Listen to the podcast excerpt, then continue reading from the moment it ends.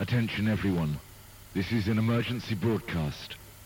The loud frequency coming from your radio is not a mistake. Do not turn off your radio, but instead turn up your radio as loud as it can go. Do this so we can broadcast this frequency as loud as possible. Thank you, thank you, thank you, thank you.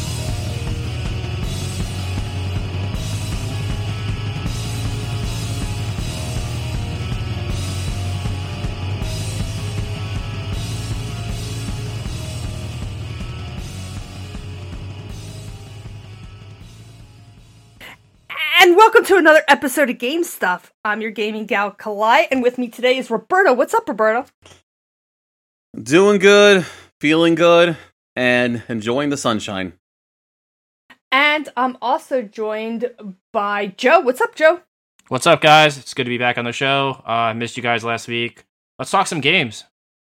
Uh, I'm also joined by Corey again. Corey, how's it up there in Canada? Uh, a lot better than down there, but that's okay. That's why we're here having this great positive gaming podcast. Kind of sucks. Uh, okay. For those For those of you that are new to this podcast, we are a conversational podcast by gamers for gamers about gaming. This week we're going to be talking about our PS5 predictions. But before we get started, let's hop over to our backlog beatdown. Uh, we have JT with 62 because he is climbing. Did he got he got the Fable anniversary plat today? Well, I shouldn't. All say, right, I'm so sorry. so let's let's let- let's let's let the cat out of the bag here. JT sold out. He's like he's like Lex Luger at SummerSlam. He sold out to the Million Dollar Corporation, and he bought an Xbox One. Uh, it's a smart move because I know his I know his angle here. He's like, well, if I buy an Xbox One, now I have Game Pass, so I don't have to pay for any more games for the rest of the year. So he's like this to everybody because he's about to run away with this thing. And you know what? Good, good job, JT. Um, you- Joe, you, crushed. Joe. You crushed. you just gave the middle finger on an audio podcast, but you say it's like this. They don't know what you're talking about. So could you Whatever. be more I mean, they can imagine anything So- they want. So they JT's imagine, like, dropping middle fingers on everyone because he's like, I'm running away with this bitch.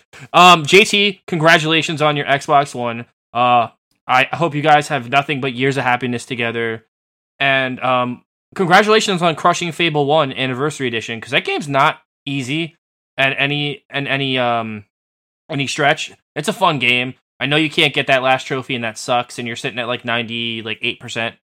But uh, if you can hear that, that's my golf clap for you. golf clap. All right, so guess who's in second place? Uh, it's either Daryl or me. So It's Joe. It's not Daryl. Daryl's behind you by 10 games. You're sitting at number two with 39 games. Wait, did Daryl just buy a shitload of games? Daryl's got 29. CJ is at 24. James McCall is at 19. He's coming up in the ranks. Roberto is at 19. I'm at 18 because I'm buying games. Tricky Mick is at 15. Gareth is at 11. Homer gets stuffed is at 11. Levi is at 9. Uh, let's see. Levi. Glenn is at 7. T Bird is at 4. Andrew Middlemoss is at 3. Jim is at 2. Derek is at 1. James McCall is at 1. Joshua Craps is at 1. Corey Brendan is supposedly at negative 19, but I'm insisting he makes a post because I'm a dick like that. I have to make a Simon post to prove my negative 19. We- negative. we calc we calculated it. It's a negative nineteen. Uh, Corey's going for the the backlog champ trophy. I'm trying to make it back to zero. Or the or his or as we like to call it, the, if you ever watched the league, he's going for the Sacko.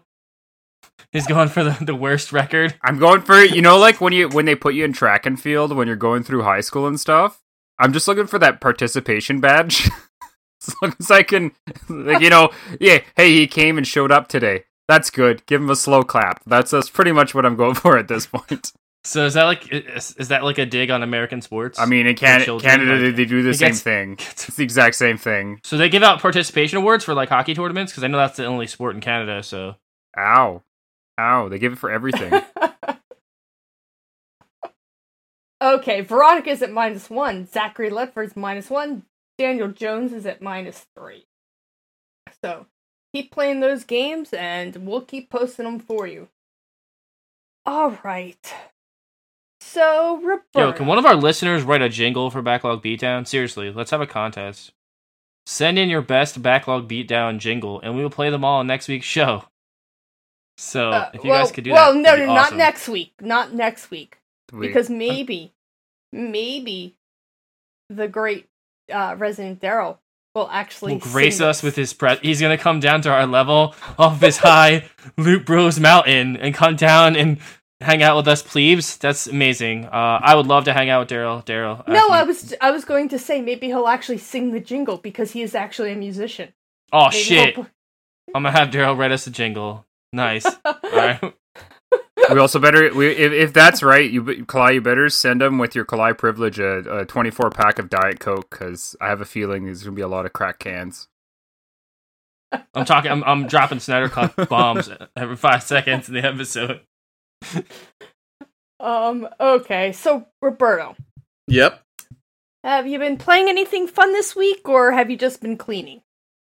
Um, funny you should say that. Um, looking like the dude from castaway over there no, no, because um, you're right. Last week I didn't really play a lot of games. I was just because I'm I'm looking. I'm actually I have my copy of Sonic Generations and Duke Nukem 3D World Tour are missing. Um, you still can't find them I have. I mean, I haven't looked. I haven't. I started, took apart part my entire room, and I have like a couple more places to go. I, I think I'm getting close, but It's time to hit the I kinda- streets and like put put them on you know milk cartons and staple their picture onto you know um no, I can, I can probably find just get a loose copy, lampposts and like a loose uh, caseless copy or something. Because of what sonic the thing is, I- generations and what one Duke Nukem 3D World Tour came out in 2016. i don't have that one but i do have Oh. sonic generations Yeah, what happened was in I mean, I'll I'll cut this I'll be quick. In 2017, I went to too many games in Oaks, Pennsylvania. John St. John was there along with um the lead singer of Crush 40. So, I didn't want to lose the games, so I popped the discs out and put them in a CD jacket. Something like the, a regular CD jacket that you would like keep in your car.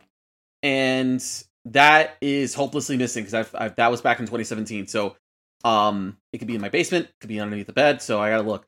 So uh, the reason why I did that was because I got the cases autographed. Uh, John St. John actually autographed my copy of Duke Nukem World Tour. So, um, but anyways, uh, moving forward though, so yeah, I've actually been uh mop like playing some uh familiar games, but I have a couple of new ones to talk about. So, uh, let's get started with that. I guess you can say you should stick around. oh did you did you play uh what's Wanker it who's it simulation?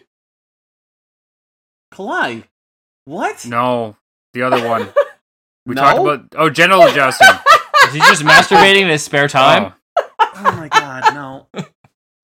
Oh my god, I was trying to do a move. Oh, good god, no! I can't. I, I okay. I'm not putting game stuffs on my resume like I said I was going to. No, no. I I can't. I Yeah, tried. definitely, that's definitely not what we want to come this first is- episode they no, live yeah, into. no, no, stick. let's just stick around I said stick, and I was no, trying you to. didn't I said Oh, stick. thought oh god. you Kalai, we gotta censor this or start over. I don't know. Um, I didn't want to get. I didn't want this to go non-safe for work. I said stick around, like you know, stick around. You know, get to the chopper. That's what I should have said.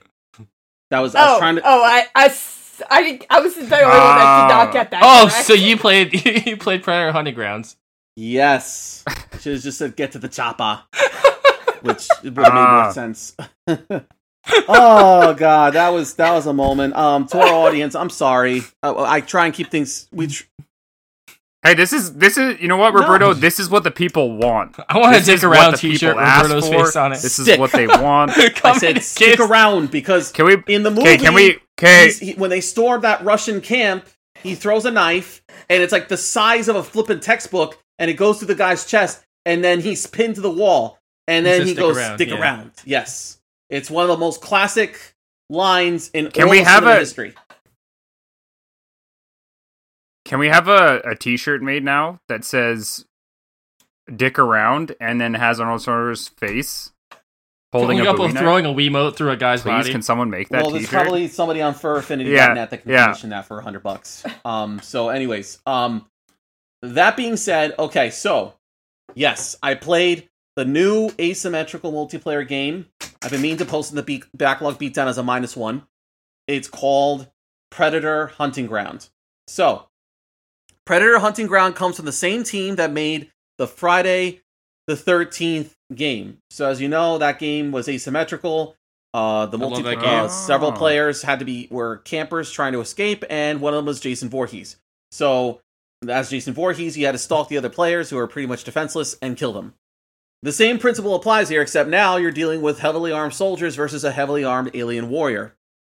So, I played it all weekend, and I'm pleased to say the game is pretty awesome. Though, content wise, it's a little light on the bone, light, light meat on the bones, and I think that uh, you might want to wait a little longer for there to be more meat on the bones. Did you um did you have experience playing Friday the Thirteenth the game? No, Because I played extensively, and I know Corey played a little bit with me, but I, I think I put over hundred hours in that game just to get fifty percent of the trophy list done.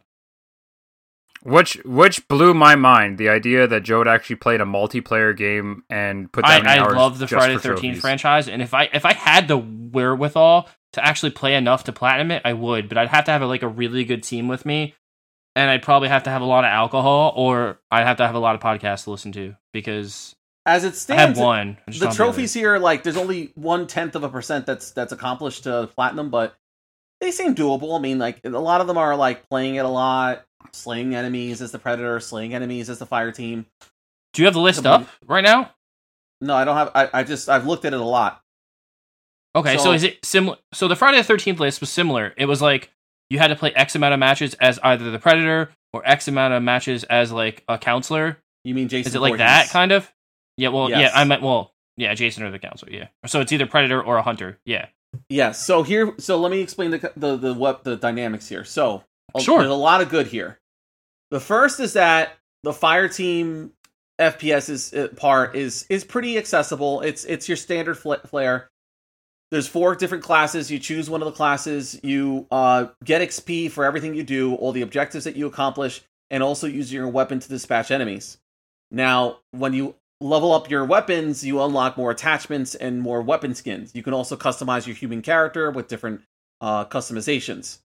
The newer update and also the new DLC with with with uh, the with Dutch, the, uh, which I'll get to in a moment, introduces the hammerhead machine gun, which is what Dutch uses in the movie. It's the machine gun with the grenade launcher that is really powerful. So, uh, really fun. Wep- well, the weapons are generally fun to use. You have sniper rifles too, which I don't know if they're very accessible or not though, because it's like it's a, this is a very fluid and fast kind of a game.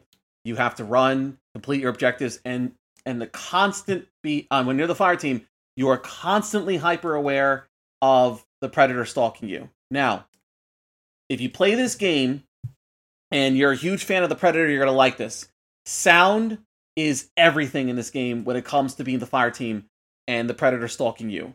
The very roars that the predator makes are all like little signals of the status of the player. If you hear that traditional roar when like in the movie when he puts that needle and when the predator puts the needle in his hip to heal himself after he gets shot a bunch of times, that roar is in the game. So when that when you hear that, then chances are the player has healed himself. The predator is not a tank, but it's not a paper mache. It's a combination of both. It can get hurt, it can bleed, it can get a second wind, it can survive, but it can die. Uh, it just depends on how you play as the predator. Now, this is where things get interesting. The predator is like an everything in one weapons platform. Do you You've have got- experience playing as both? Yeah, I play both. So Okay. you've got wrist blades, you've got hollow discs, you've got the plasma cannon on the shoulder, you've got the acto camo that makes you invisible, you've got decoys, you've got the little needle thing that heals you, you've got all sorts of different things. It's it's so there is a tutorial to how to use them, and it takes some getting used to. And and that's been like kind of the big legacy of Predator and video games. Uh, The only easy way he's used is in that side scroller one for the SNES when it was like AVP or whatever. So, but that's it. Um, using him in the in the in, in other games has been difficult because he has so many systems. Now, I have a question. I have a Once you get question real hang- quick. yes, I have a question. Um, so is it similar to Friday Thirteenth where it's seven on one? No, it's uh four person. I think it's four on one. Four on one. It's Okay, five- so they five did a smart thing. It's very smart. Okay, Yeah, they so lowered the for- amount of pe- people. Fire team is Okay, four, good. and then you got one person as the predator. Now, How? One more question. Sorry. yeah, How how good is the um the rate of you becoming the predator? Does do you get often you get a chance to often become the predator? Because I know in Friday the Well- Thirteenth, Corey and I noticed that like you didn't really get to become Jason as much as you were a camp camp, camp counselor. It was pretty random. I'll get to that in a moment. So Cool. now, with the predator, you can uh like once again, it's it you it it's the closest you can get to the movies. You're high, you're running in the trees like a leopard. Like you're a tank that moves like a like a like a like a leopard, like a or a lynx or some kind of feline in the trees. You're quick, you're nimble, um, and you're high up in the treetops. People can see you, and if they want to, they can take shots. But for the most part, they're going to be distracted with all the soldiers on the ground and the objectives.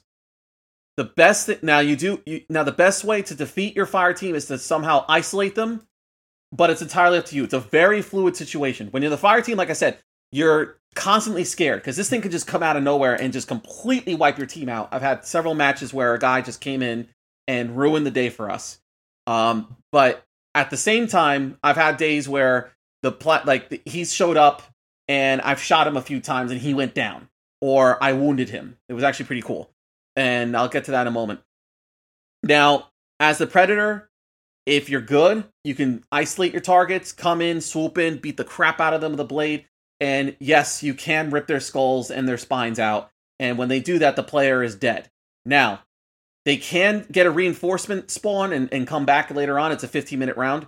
But ultimately, um, if you can try and do that and take out your fire team as soon as possible, you can. Most of the time, um, there are also other times where like people wait until the team has to extract to the chopper, uh, or the choppa as they say in the game, uh, because then everyone knows that, that they're going to exfiltrate, and then you can just cut them off before they even get to the helicopter. Now, when all else fails, if you're the predator and you've been downed, you have an opportunity to arm your your your bomb, the wrist on the wrist computer. So yes, you can arm it and do moo ha ha ha ha ha ha and kill the entire team. Or maybe they can survive if they run fast enough. But um, so there's a lot of ways to get a victory or get a loss. But ultimately, there's just uh, even losses. There's always XP gained. And it, It's so I was gonna quickly add. What's up? So, from what I'm understanding, uh, the the predator basically can only win by either stopping the fire team from completing their objective or killing them, whereas the fire team can win by outlasting the predator, doing objectives, and then escaping with at least a person. And is it? Am I correct in saying that is it and- is it PVE? Like Yeah. because well, it's like it's PVE and PvP in a sense. so the predator's the Because only you have the PvE. AI soldiers. Yeah. Okay. Okay. and then everything you said is correct. Also, you can kill the predator. Yeah. Yeah. Yeah. So like. Uh, so and then even stop the wrist computer, which I haven't been able to figure out yet. But there's actually a trophy for stopping the wrist computer, so from going off and blowing up. So now, if you down the predator, then you get tons of XP because you have to defend the body from other soldiers, and then you get a big bonus of veritanium and XP. Now, I'm going to wrap up my thoughts here. Um, now to answer Joe's question, here's the not so good. There's three maps. You're going to see a lot of jungle. You're going to see the same jungle over and over again. You're going to see the same temple all over again. You're going to see the same satellite dish over again. You're going to see the same trees over again. You're going to see the same lagoon over again, over and over and over again. There's like, I mean, the objectives change and where you deploy changes, but Okay. it can get old pretty fast with seeing the same exact maps. Wasn't Now, Friday you the think that's Thirteenth like? wasn't do you just think that's two? a hindrance? Okay, so Uh, the- Friday Thirteenth is three, same. Um, but I I don't think that was a hindrance because the maps are so well designed. You should really play Friday Thirteenth. We should actually Anyway. all play it together. Well, I think what you're saying, Corey? I was gonna say I think Friday the. Thirteenth originally only started with like one, if not two maps, and I think the it, was, kind of it was two and went Yeah. to four maybe. But then what it was is because Yeah. the maps were the exact same, it came to a point where the strategy was because I guess Friday the 13th against the Predator is a little different.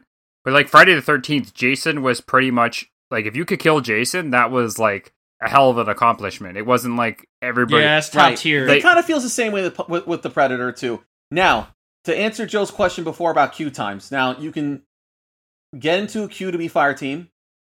And during my weekend play, it was an average of 26 seconds to join a match and be a member of, of a fire team. Cool. For the Predator, uh, regrettably, uh, we're averaging four to five minutes, maybe even longer than that. Wow. be Oh, so like you went into a queue to select which one you wanted to be, and you just wait until like that Yeah, that slot generated. That's actually a cooler way to do it because in Friday the Thirteenth, you were like Random. you could pick whether to be Jason or a counselor, but it was a preference thing, and then it would automatically match you. And if you were the only one that wanted preference to be Jason in the entire match, it would most likely make you Jason, but not always. Like, right. So they tr- then, um, and like I said, and then also the customization options are there. You could be a male predator, you can be a female predator, you can be a berserker class, which is like a big, beefy, absorbable there ever been damage predator. predators? So yeah, and like I said, there's no single player campaign, none of that. So your enjoyment is going to be based upon the knowledge and excitement that you have of the predator, and also and also the fact that you have um, it's it, it really does use the license very well. To uh, now, the reason why I purchased this game is because they sold me on the fact that Arnold Schwarzenegger reprises his role. They and it, wasn't just a, a skin; they got his look, likeness, and voice, and including uh, a, a little side story that you got to get to know as you level up. As you know, Predator was an amazing uh, lightning in a bottle, a great adventure action fueled movie that has elements of sci-fi, sci-fi horror, um, suspense, straight up blowing up 80s action. But it was bolstered by the fact that it was Arnold Schwarzenegger. And, you know, especially like he he he like he carries an already great movie. And um it's cool because the recordings actually mention like, you know, like how he's doing so many years after the Val Verde incident as it's known in the movie. It's like, you know, you know, it's like October 1991. You know, you know, I am in rehab for the radiation poisoning that I received from Predator. My whole team was wiped out. I must find out where these predators are coming from. It hunted us for sport. Uh, you know, I can't do this accent. I used to. So wait, it's like a sequel. It like goes back. in a, in a, it's a kind of a sequel. At least, at least this update that was launched like a week ago or two weeks ago. That's with- pretty with Dutch and cool. I, yeah, I, I actually like that. I think that's a pretty cool concept. Like because it takes something that people are familiar with and puts it into into like a new setting and a new game to try and draw more eyes towards that game. I it got you. I Well, mean, like I they said, got it- me from just- the once once like and that's how I got the hammerhead rifle. Like once that was introduced, it just said I'm gonna get this game, and you know. I mean, they wasn't got me because I love Friday Yeah. the Thirteenth. Now, now, they Yeah, did an Kalai, amazing do- job on that game. quick question for Kalai, you. do you have any uh, oh, okay. I was in. inputs on anything? That, are you familiar with Predator? I'm familiar familiar with the concept of the game, the one versus four, um, which is not a style that I particularly like. I am more of either a first person shooter or something with a storyline. So like I had trouble getting to any games like this. Right. So what about the movie? Uh no, never really seen the Predator movies. Oh, okay. Well, Damn shame. that's one movie I won't be spoiling. um. So, but yeah, if you can, Kalai, um, definitely you'll like it. I, I promise you, you'll like it. Um, it's an amazing film. Everyone likes it. Um, it's it's just it's it's great. You can laugh at it. It's but you know with it, I should say, great action. So definitely, uh, I, I I'd highly recommend it for you and Jim. Um. Anyways, okay. So I've I've kind of gone on about that. Let me just wrap up my other ones. Uh, here's a cool one on the Switch that I have to also do a minus one for because, but I couldn't help it in buying it. Um, F-117A Stealth Fighter. Ooh, That actually doesn't surprise me for you. um, anyone? Uh, anyone know what the F-117A Stealth Fighter is? Come Uh, on, it's a plane. It's a plane. it's a plane. no, I'm trying to remember. Isn't that uh no? Why do I have a feeling that's a blackbird? Oh, okay. That that that's uh that's the SR seventy one. That's the big long one. that looks like Yeah. a spaceship. Okay. You're close though, because both are like ha- are very have a their fuselage is painted jet black, and Yeah. and, and, you know they have a very distinct design. So um, okay, I can't. I don't know if I can blow this up here, but um, okay, if I can try and let me see if I can try and do this here for the camera. So, for those that don't know, the United States military had one of the most top secret aircraft in the entire world in the early 1990s all the way to like the late 2000s. It was an aircraft so secret that if you knew about it and you told anybody about it, then you're gonna probably go go to jail. And it was it was sworn to secrecy. It was called the F one seventeen jet fighter. It was this uh, stealth game, the aircraft. Um, and uh, let me just uh, yeah, let me just take a, like see if I can try and put it over here real quick for you guys to see. Um, okay, if you guys can kind of look, it looked like that. Looked like a spaceship. You see it? Yeah, yeah, yeah. Yeah, Yeah, that's oh, what I yeah. thought. Yeah. So, yeah. So, get this. This is why I'm I'm a little I'm geeking out a bit. So, in uh, back in the 1990s, there was a company called Microprose or Micropose.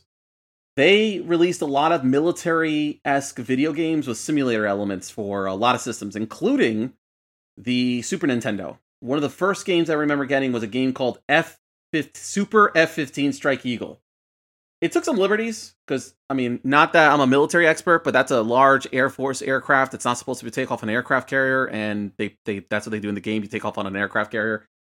But eh, the purpose of that game was to fly the F-15 and go on missions for the UN and you know um, save the world, uh, protect democracy. You know, and the, you go into Libya and you go into Mir, you know, you go into the Middle East and you go to Asia and, and the F-15 and stuff. And I used to play the heck out of that game it was it had combinations of dogfighting like it would go into a first person and you had to splash bandits as they say and then other parts of the game in the SNES you had to destroy land targets so you had to like dive bomb in or or take off you had to land your aircraft you had to take off on your aircraft and I just had a lot of fun with that cuz it was you know planes and I just loved aircraft and I still do um because of the design and and and the technology and all that stuff it's it's fascinating stuff so anyway so out of complete surprise, they decided to release this game. It's from Microprose. It's from 1990. It was, uh, I think, on NES and also on uh, com- com- computer systems at the time, on the 8-bit. And it's uh, it was only 2.99, like uh, on the uh, on the eShop. And I'm just like, okay, let me play it. So, as for the game, you got to grow on it. It takes some getting used to, guys. It's it because it, it it I think it was on the NES and it has the NES game controls like mapped to the to the Switch uh controls and it's like like so the plus button is like the start button and then the X button it does something else so it's like it takes some getting used to and this is dogfighting on a Nintendo. So it's not Ace Combat. You have to like you, you really have to look at your numbers to know how high you are or how low you are because everything looks the same kind of. And you know the way the missiles fire and the guns fire and you have to regulate your fuel because if you run out of fuel you crash. But there's two really cool things about this game. First is that it has save states. So these missions are a little difficult so you can have a save state and you're by the way you're constantly being fired upon you know like if you get too low then the aircraft anti-aircraft card starts to kill you and or you know people's pick up on your missile trail they your trails and they fire missiles at you and then it can damage your your aircraft um so you have save states, which is fantastic, and also you have a rewind feature like Prince of Persia. But like when you hold it, it's like a VHS. It rewinds all the way to whatever. So if you mess up, you can you can start it up again. Um. So and also you For, have for those of our listeners who are not, you know, old enough, what is a VHS? Jesus. Ah, that's a good question. So, um, yeah, it's it's it's neat, and then also you have to p- save your password and then punch it in when you want to come back to it, so that way you uh you continue the rest of the game because there's like seven levels. Like I put, finished Libya, now I have to go to like the next level is to go to Israel. So, um, it's nice. It, it's very old fashioned. It reminds me of gaming back in the 1990s and what it was to be back then and you know what like the you know coming from an army dad you know like what our military was and what it stood for at the point and it was it was really cool. And also it reminded me of good memories. My uh my dad took me to an air show at, at um mcguire's air force base which is about an hour and a half from here and we saw planes and it was cool. And out of nowhere they they called in a stealth fighter uh, this nighthawk that happened to be in the area and they just said oh you know we got we got a surprise guest Patch Adams coming in from Colorado, you know, in his Nighthawk, and he flew real low, and it looked like a spaceship. You know, it was like has a diamond look to it and stuff. And he's just, you know, having fun in that aircraft. And I'm just like, yeah, this is cool. This is rare. And then that was the only time I saw that aircraft because then they retired it. So really cool stuff. All right, let me uh, wrap up my selection here. Um, with um, Arrest of a Stone Buddha. Interesting. Is this on Switch, What are your? PlayStation? I got nothing. Switch. It's also, I think, on PC. So, let's talk about gangster films. Favorite fa- gangster film, Kalai. Uh. Oh. Come back to me. Okay, Uh, uh, uh come Corey, back to me. I got one. Goodfellas. Goodfellas. All right. Uh, Joe, Goodfellas. favorite gangster film. Goodfellas. It's Goodfellas, as well. okay. All right. What do you think, Kalai? You got it, or should I? Get... I see the character and I just can't think of the name of the movie. It's the movie where the gangster, where the guy was a mob boss, and he's telling the story to the little boy, and now he's a, a Bronx uh, Tale.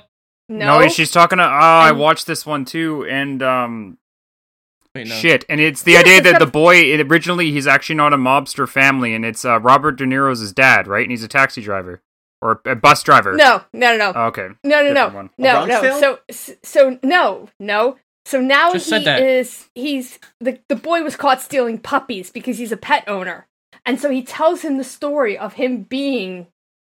It's it's got a famous actor in it. Oh my god! And in the end, they're trying to run from the police in the car, and he's like pulling all these like, he's like m- pulling the paint off the car, and it's switching colors. Oh my god! Keep going. I'm gonna go look it up. Hold on a second. Clive for Cool. once has spoiled a movie. John, John, Don, Johnny, Johnny Dangerfield. Wow. I'm going to watch this movie now because I don't think I've Okay. ever seen this movie. I bring What's this up that? because You've This never pa- heard of Don? Wait, wait. You've never heard of Johnny Dangerfield? I've heard of it. I heard of Rodney Dangerfield, but that was a cartoon with a dog. Well, those weird. Or Rodney cartoons. Dangerfield. you Yeah, know, the famous comedian. I think I gotta look it up. Keep going. I'll get back. No. Rover Dangerfield. That was the one. But anyways, okay. Yeah, wasn't he That played was by. Rodney? Wasn't he played by Rodney Dangerfield? I Robert think so. Dangerfield. Anyway, my point is with this one. So, um, so this one is like a crime side scroller game from um from Circle Entertainment.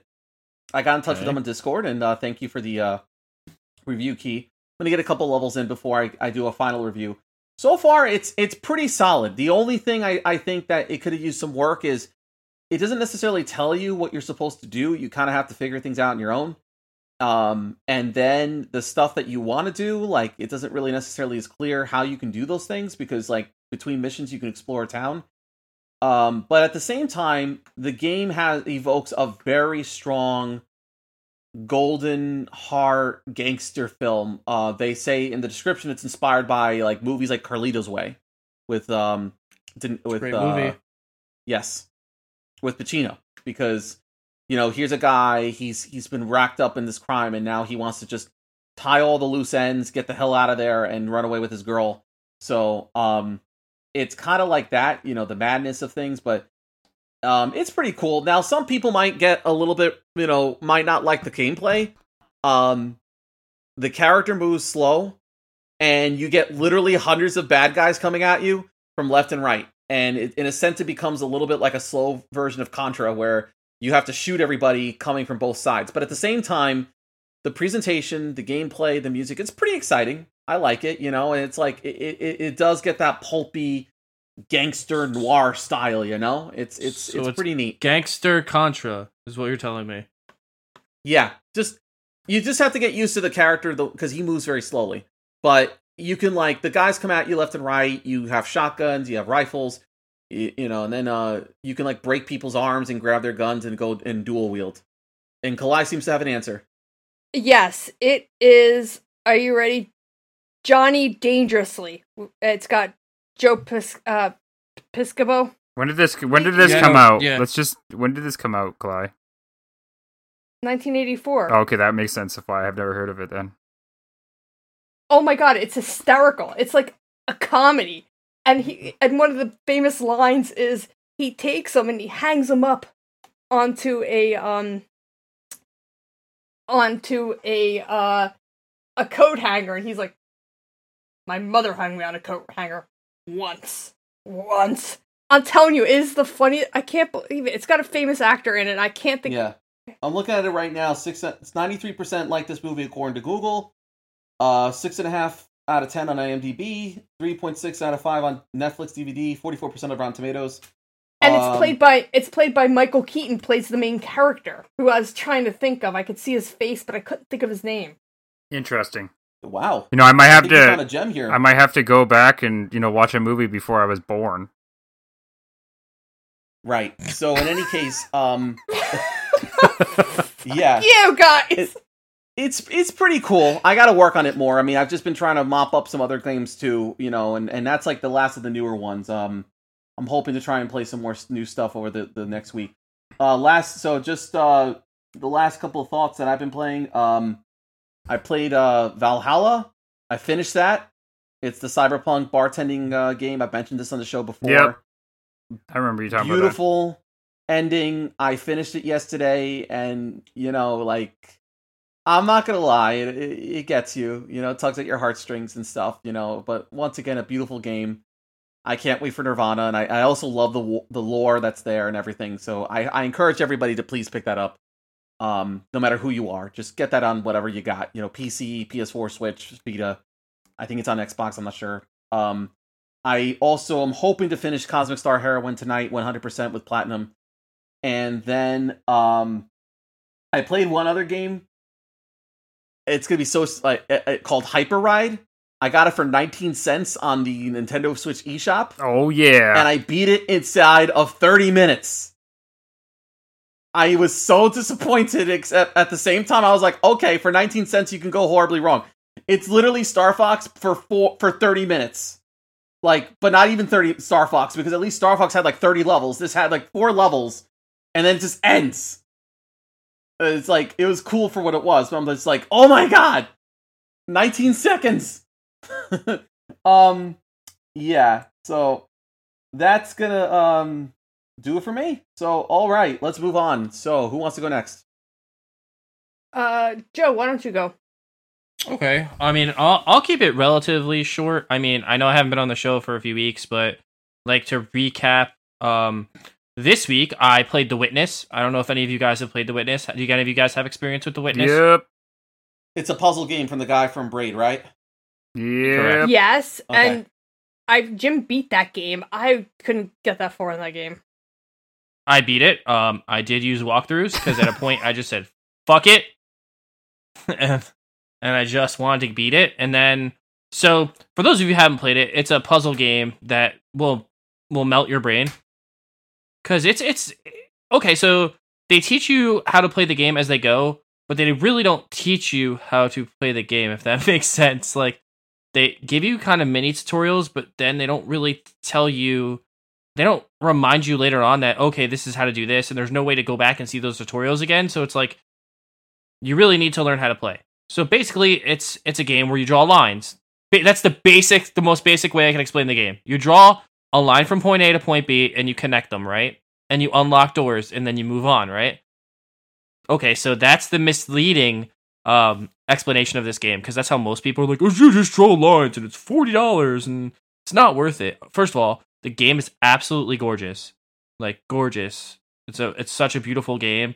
Um, I'm I'm sure Kalai with their PC master racist over there. um, I'm sure I'm sure it looks I'm sure it looks gorgeous, I and haven't uh, played it on my good system because I was probably like, has mm. probably has ray tracing and has teraflops and teraflips and can do taxes and shit. But it's it's a gorgeous game. It's beautiful. Um, it's set in the backdrop of many different um many different areas like a jungle, um, a Chinese uh, Zen garden, a mountain range, uh, a sawmill, popular places such as underground bunkers. You know, it's got all it's all your favorite hotspots that you'd want to visit in this world. So basically, you're connecting lines dot to dot, and as you get further, they throw more complications into the puzzle. Like, okay, so there's these two orange square, orange, um, orange shapes, right? And what you have to do is you have to make sure that when you're making the lines and you're going from point A to point B through the grid box, and the grid boxes kind of remind you of like graph paper when we were children.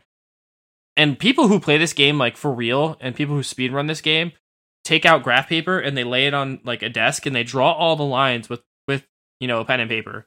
It's pretty cool. I've watched people do it online.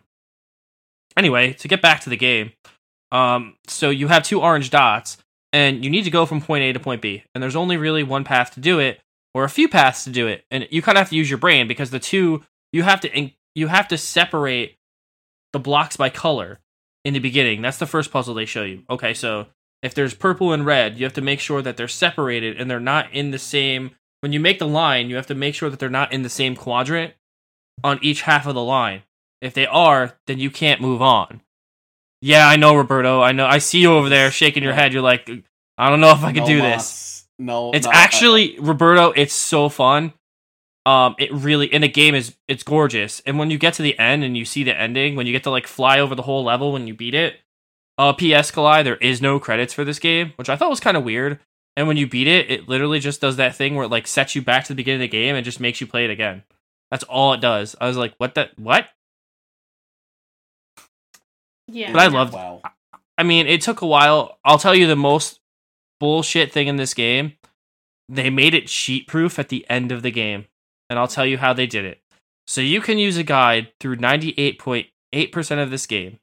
And when you get to the final door before the final area, it has a timed not only is the puzzle timed, so you step on you step on a platform and it pulls up this um this wooden panel and it has a puzzle on the left and a puzzle on the right and you have 30 seconds to solve the you have not even 30 maybe 30 seconds to solve one or both of these puzzles and if you don't solve them then the wood goes back down.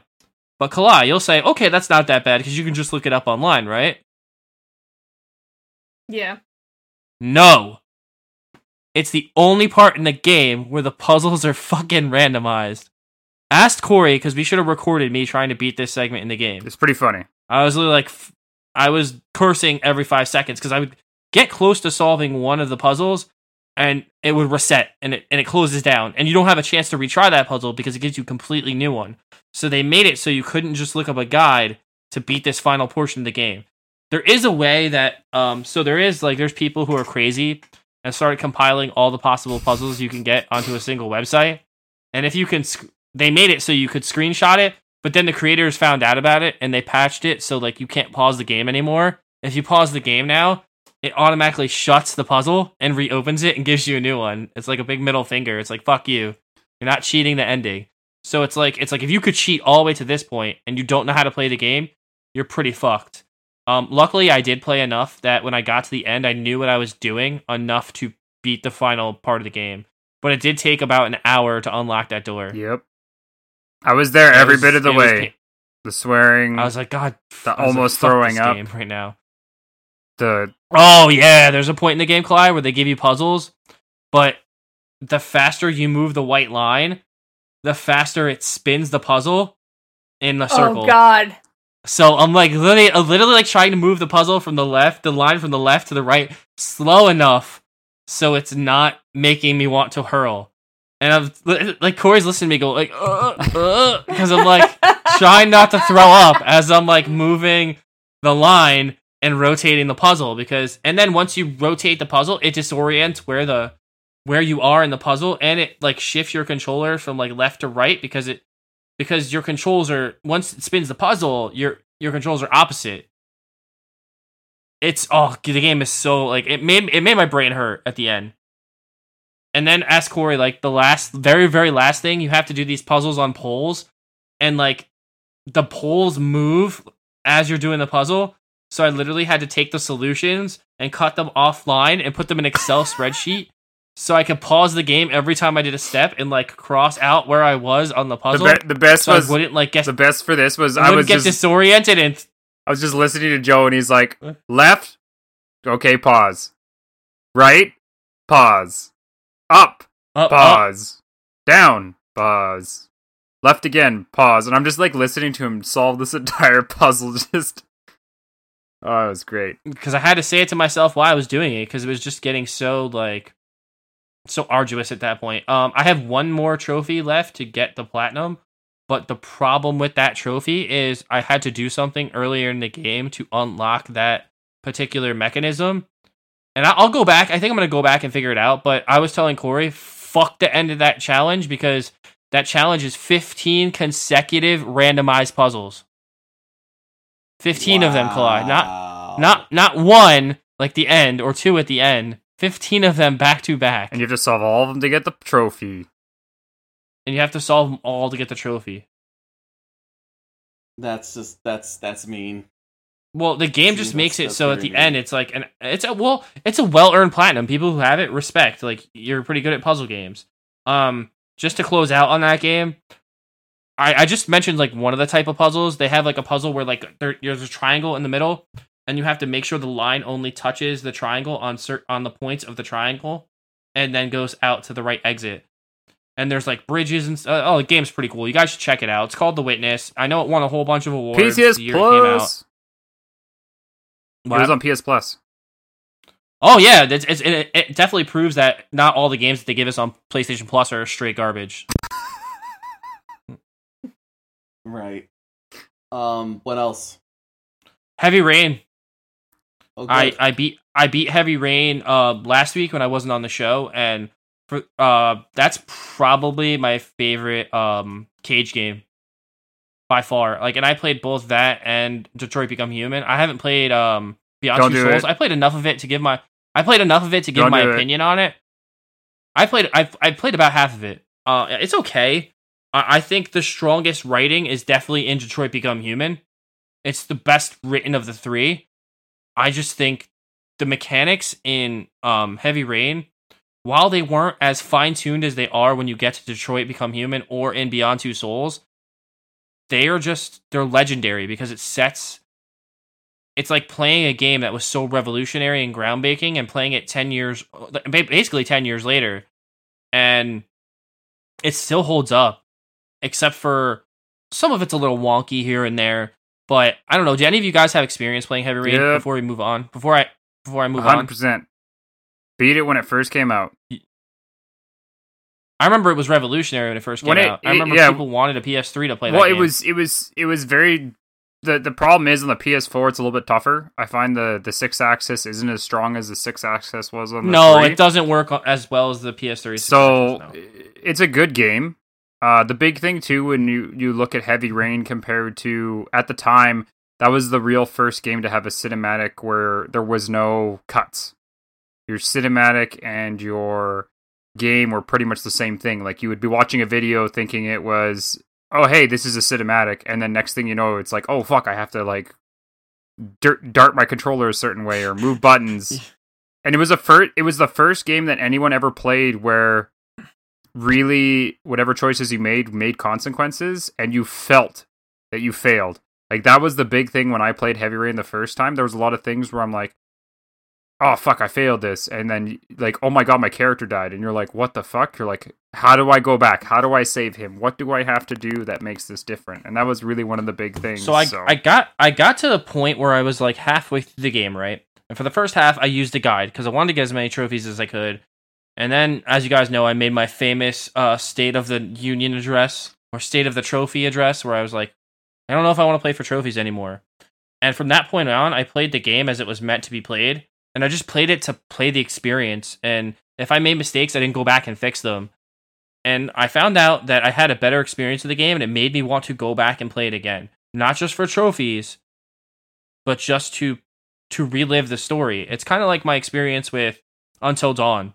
If if for those of you who have listened to this show from the It's beginning, your favorite game ever I will at nauseum I will at nauseum tell you that that's my favorite PS4 game, and people tell me I'm crazy because with all the good PS4 games we've gotten, they're like, "That's still your favorite." It is. It's my favorite game. It just, it's the first game that I played on PS4 that I was like, "Oh man, I'm playing something next gen. Like this game looks amazing." I I mean, it's not the greatest gameplay game, but I, I just felt like the game was so great, and I love horror movies and I love slasher movies, and it was just it was everything I wanted it to be in a game. Everyone hyped it up so much, and it really delivered. It's such a great game. If you guys haven't checked it out, check it out. ps plus Uh, Roberto, have you played? Have you played Heavy Rain? I've been meaning to. Um, I kind of want to finish Detroit first before I move on to the others. Uh, I have a. I, I friend- think that's smart. Yeah, I have a friend that played uh Beyond Two Souls. She loved it, and uh but that's like that's her niche. I don't know what you want to call that, but she's very she's big into anime. Visual novels. She's big into. No, no, no. What I mean is like her, just her personality. Is my friend Mare. She has, she loves um, uh, anime. That's her big thing. Anything animation. Mhm. And then when it comes to film and things like that, she really likes, um, that kind of like fantasy type or supernaturalism. Like she likes, she loves Life is Strange, which I have to work on. Uh, there's an anime called Ya Asho Hana, which is like supposed to make you bawl your eyes out, cry because it's so sad at the end. Um, and then she likes like she told me a lot about Beyond Two Souls, and then she also likes Stranger Things. So I guess because it's just that that interesting dynamic um with with with the supernatural. So I've been mean I, I have been intrigued. She told she told me a lot about it, and she really likes it. So uh that's something I want to uh inevitably get to. Um All right, you so I got I got so- one more yeah. game to talk about, and this is what I've talked about a lot on the show. It's pro- it's my favorite Switch game. So yeah, I played a lot more Hyrule Warriors. I got back into it. I'm I'm rededicating myself to the cause, and I, I want to 100 percent this game. And I know it's gonna take like 400 hours to do it, but I'm gonna do it, and I'm gonna be one of the very few that has done it. How do you Yes. 100% the game? I'm curious. So you need to max out every single character to level 255. You need to unlock everything on every map, which requires an A rank on every map. You need to unlock all the medals, which requires killing millions and millions of enemies, uh, getting A ranks on all the missions. There's a whole list. Kal- It's ridiculous, Kalai. Like Jirard, the completionist, still hasn't done it, and he's over 300 hours now, at least. Because I, I, I messaged him a while back, and I was like, "Hey, did you finish it yet?" And when I spoke to him at Completionist Live, that is the one question I asked him. Because I had one question, and I was just like, "Hey, man, are you ever going to complete Hyrule Warriors? It's my favorite Switch game." And he's like, "It's in the works, dude." He's like, "But it's taking forever." And you know, because it's your favorite Switch game, that it's just super addicting. For those of you who don't know, Hyrule Warriors is a a Musou game created by the same people who created Dynasty Warriors. Um, and basically, it's just Legend of Zelda skinned. But where the game is amazing and so it sucks you in is the unlockables. You can unlock different characters like like um Rivalio from um Rivalio and the enemy from um Link Between Worlds. You can unlock the characters from Link to the Past. You can unlock characters from all different Zelda games across all of the games in the history of Zelda, all the way up to the most recent game. You um you use amiibos to get weapons, to get um rubies every day. There's so many things you can do in the game. You have so many different weapons to use with each um each character. Like Link can use a fire rod, Link can use a master sword, he can use a regular sword, he can use a sword and shield, he can use uh um there's Linkle. Linkle's in the game. They created Linkle for this game. Well, actually, I think she was created for Hy- Hy- uh the Hyrule Crossbow game, if I'm correct. Anybody remember the Hyrule I do. Crossbow? The one- uh, she was the one that for in- the- invented for Hyrule Warriors. Link Link Kalai, was in Link have was in there. Have you ever had an interest in any of that? The the Hyrule Warriors, Musou games, anything like that? You played Fire Emblem Warriors, didn't you? So I bought uh I bought the Hyrule Warriors game for the Wii U. And I hadn't quite gotten into playing it yet because I had other games, so I let my friend borrow it. Oh. By the time he gave it back, I got I had a Switch. so I really didn't get to play it and I was like, well, you know, why would I play it on there when I can play it on the Switch? Well, I'll And I have to tell up- you that. Like to answer your question on that, Kalai, the Switch version, the definitive version, is the best version because it slams all the stuff from all of the. It slams the stuff from the base Wii U, the base Wii game or the Wii U game, and the 3DS um like re-release of it, where they added the like the Legend stuff, which is like all of the DLC for the game, which is like Legends of this of the um the Sea King and um Majora's Mask and all and every all the Zelda maps, all the ones based on like each game individually as a different like adventure mode map. They added that all into the Switch version, and they only, they charged sixty bucks for it. I paid over one hundred and twenty bucks just for the, all the shit on the 3DS, which everyone calls the inferior version, and I put fifty five hours on the inferior version. I played it for I played it for two and a half hours on the way to Florida on my flight. I played it like all day when I was at Disney the first day I was there when I was walking around. I, I love Hyrule Warriors. It came out the day it came out for Switch the day I left for Disney. I had to wait a whole entire fucking week to play it on Switch. You remember? I do You remember? actually. I was so fucking mad because the game came out the day I left for vacation. But the one rule my wife said about going to Florida was I was not allowed to bring my Switch I remember that. and I agreed because and I agreed because I said, well, we're on vacation. I have my 3DS. I'd I'd rather if I lost anything, my 3DS. If I lose my 3DS, I, it would suck. I would lose a lot of games. I'd lose a lot of money. But if I lost my Switch, I'd probably be devastated, and I'd probably like go into like, I don't know. I'd probably lay in the fetal position and cry all day. Now, do you like this game better than the Fire Emblem Warriors? Yes, um, only because the unlockable system is way better, way better. So, like, for instance, like if you have to do certain objectives, just like in Dynasty Warriors, I know Corey's has experience playing Dynasty Warriors, a lot of experience, as do I. And when you kill a certain amount of enemies or you take out certain forts, you get certain chests to appear in the map. And when you open those chests, they give you rewards that you wouldn't get any other way on those maps. And that's the same thing that Hyrule Warriors does the good th- the cool thing about these games and the massive amount of replay value they offer is they don't tell you how to unlock this shit. So it's trial and error. Like it shows you an adventure mode map and it has like so the adventure mode maps are cool because they're actual maps of the original zelda games. Like the original map for the original zelda game is in this game. So it's a grid and it's all the all the spaces are a separate mission right? And to unlock the unlockables in each mission you have to use a compass that you have to beat a level you get a compass. Once you use a compass it tells you how it tells you what item you need to use to unlock the unlockables whether it's the it's the um the harp or it's the um the gloves to move rocks. And it's set up the same way as the original Zelda map. So if you knew what moved um if you know what boulders to move out of the way and what bushes to burn in the original game then you can get all the unlockables in this game pretty quickly in the adventure mode. But the adventure mode is just the tip of the iceberg because you have Legends mode, which is the actual story mode of the game, which takes you through the original story of the game, which is pretty cool. So like there's like this sorceress named Cia and she comes in and she wants to pretty much resurrect Ganon. So to do that, she needs the three pieces of the Triforce, right? Hmm, so Yeah. she gets the three pieces, she unlocks Ganon, and she unleashes him on the world, right? Well, the problem is no one can control Ganon, right? So she's pretty fucked too. So even though that she's so she so then it becomes it, it- it's not just one army you're fighting. Now you're fighting Cia's army and Ganon's army. So it becomes three army. It becomes uh, like you versus two other armies at that point. I, I just love this game. I, I can't talk enough about it. I think it's well worth the sixty dollars that I paid for it, and I, I still have it on the 3DS. I have it for the Wii U. Um, I would definitely say if you guys want to play a meaty experience and you want to play something that has a ton of replay value on the Switch, I would pick up Hyrule, Hyrule Warriors Definitive Edition. Uh, Corey, what what did you play this week? Well, I mean, we played a lot. Um, just to start out, uh, me and Joe beat Division Two. Whether Tricky likes to believe it or not, we beat it. And if Tricky wants to argue with us, he can sit there and pay for the premium pass. That will then delete the invasion missions from the game and complete them automatically.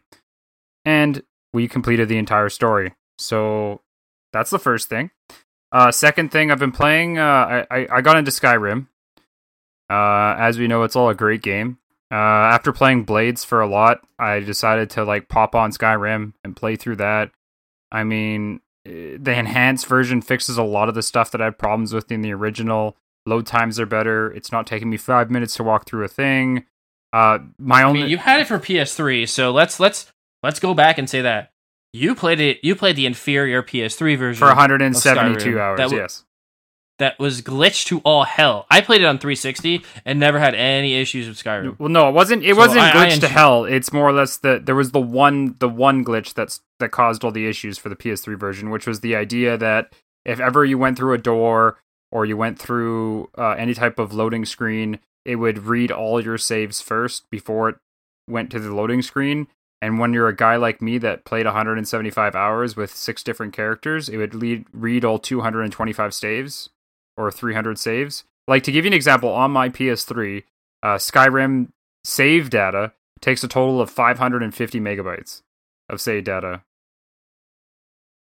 which which is a lot. It's so when it has to read all that to then get you through a door, it takes forever. But um, I've been playing that. Like I I love Skyrim. I, I mean, going back into it, it's like I've never let, left. It's also because of the way I played. I haven't played it in a long time. Everything seems like new. Obviously, certain quests and things like that I remember, but not everything. I um another game I platinumed Maneater. Um, I really Um, real back, real back, quick back to Skyrim. Yep. I just want to add that I also started Skyrim again because after playing Blades, I wanted to play Skyrim. Uh, but I started it twice. I restarted Oh, it twice, boy. and I didn't get. I didn't. Well, I'm playing it on two different systems. I'm playing it on. of course you are. What? Of course you are playing on two different systems. Are you gonna play on PC too? Just playing on the teraflop. Play it on the teraflop. Add those graphic drivers down. The mods. Well, I'm sort of playing on PC. Sort of playing on what? Cla- I thought you would go PC all first on this one. Like that's Skyrim's Well- like the best on PC. Let's be honest here. Who doesn't want the You dragons? can make a Macho Man dragon appear at the top of your mouth? or. T- Thomas the Tank That says, Engine. "Oh, yeah." Or Thomas the Tank Engine. Well, true, And you can make him naked. true, You just stare at man ass all the time. true, Or woman ass. true. Or whatever you want to. I do technically have it to the for, for the PC. Uh here's the thing. I have it for VR. Oh. So so I played it for a whole 5 minutes before I was really sick. Gotcha.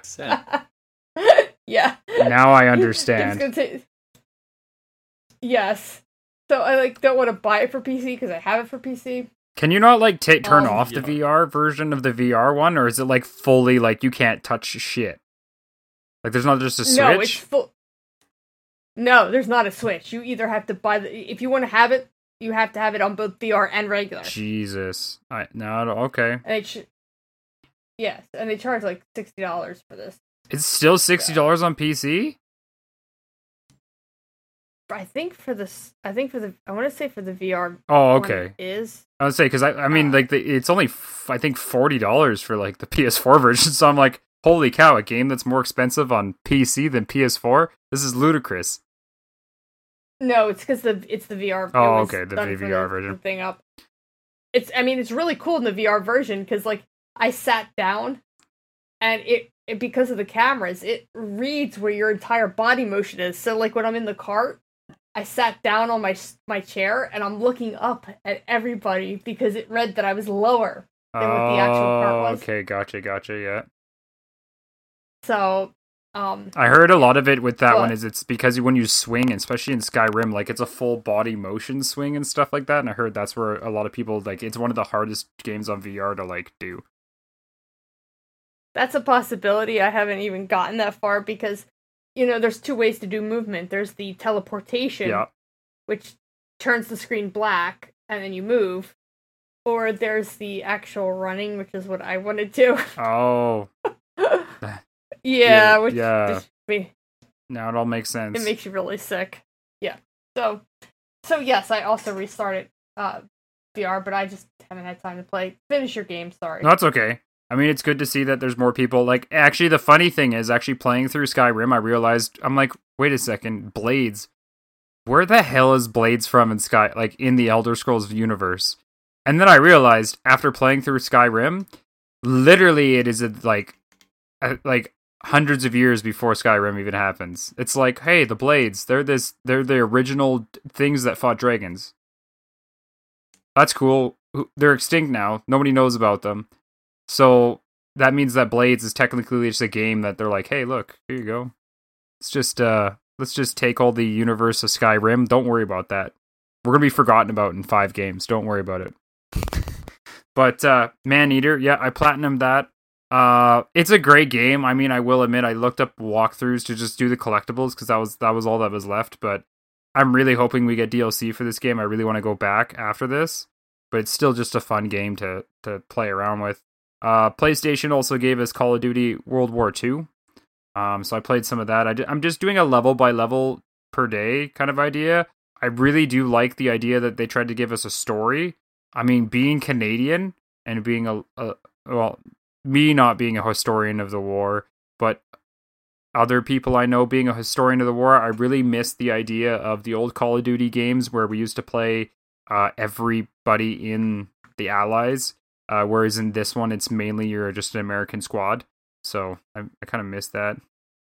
Um, and then with that as well, It has that old school feel too. Like, do you remember that old school COD feel? Yeah. Like you didn't, your health didn't regenerate automatically. You had to use, you had to use healing items. well, this one does that, right? um, so it's it's kind of neat. Yeah. we're playing like the first time I played it. I'm like, okay, I'll just wait for my health to regen. It's like push left or push right on the D-pad to heal yourself. I'm like, oh shit.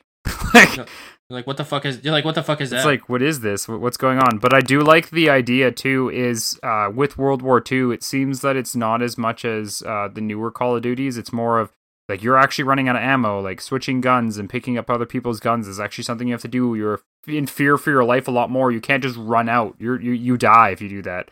Um. So, I mean, that's something you just have to watch out for for sure. Um. And then with other than that, uh, two games I've played. Um, now for those, just I'm gonna put this out because everyone's gonna be seeing it in the backlog beatdown, and I just want everyone to understand why I'm doing it, and so they can not be all aggro about it. I'm playing um some classic Super NES games on the Switch through the uh thing we get with the online because I have not played them ever before. So just so people know, I've never beat Mario Kart on the original Super Nintendo. so oh wait, it it wouldn't matter anyway because that's an eShop version and it's not an actual cartridge. So it will be a different version of the game. on top of that, The if you- council has spoken. on top of that, if you would like to hear the story Oh, about why he hasn't played these games, you can go back to our earlier episodes. Oh yeah, and listen to why I'm called the grounded gamer and why you can follow me on that. Um, so that's a fun story. You can go back there and listen. I think it's like I don't know episode like it's it's way in there. It's in like the 20s or 30s, I think, if I'm correct. But yeah, if you guys want to listen to that. But either way, I haven't played a lot of those, so I went back and I'm playing them. Um, so like Mario Kart, I'm going to be doing Star Fox. I'm going to be doing Super Metroid. I have played Link to the Past, so I'm not going to be playing that. But there's a lot of good games I'm playing. And the other game, now here's one that I only Joe knows that I played. Um, I was going. I've been doing some spring cleaning as well. Um, going through. I'm gonna maybe slim down my games that I own. And so I was going through my PS2 games, my PS3 games, and and I found a game called Def Jam Fight for New York um, on my PS2. And It's one of the best games ever made. and and the reason why I looked for it was because someone was like, "Hey, I'm looking for a copy. Uh, does anybody have one in one of my groups that I'm in?" And I uh, went in and I found it, and then I was like, "No, if I have to sell this, how much is this thing worth?" That game right now on eBay goes for 200 US plus for gaming case. and I was shocked hmm. beyond all belief. Wow. So I'm like, well, before I sell this game, I'm gonna hook it up. My I had to search high and low to find my PS2, and so now I've hooked up my PS2. I put in Def Jam, and I'm gonna be replaying through the story. Even though I haven't beat the story originally, I'm 55% of the way through. I'm just redoing it all together. So uh, that's another great game. Um, it really sucks that Def Jam Icon, which was the sequel to that, sucked a whole, whole amount of dick. Um, I really wish EA didn't screw things up, but that's EA, so I mean we can't ask for more from them.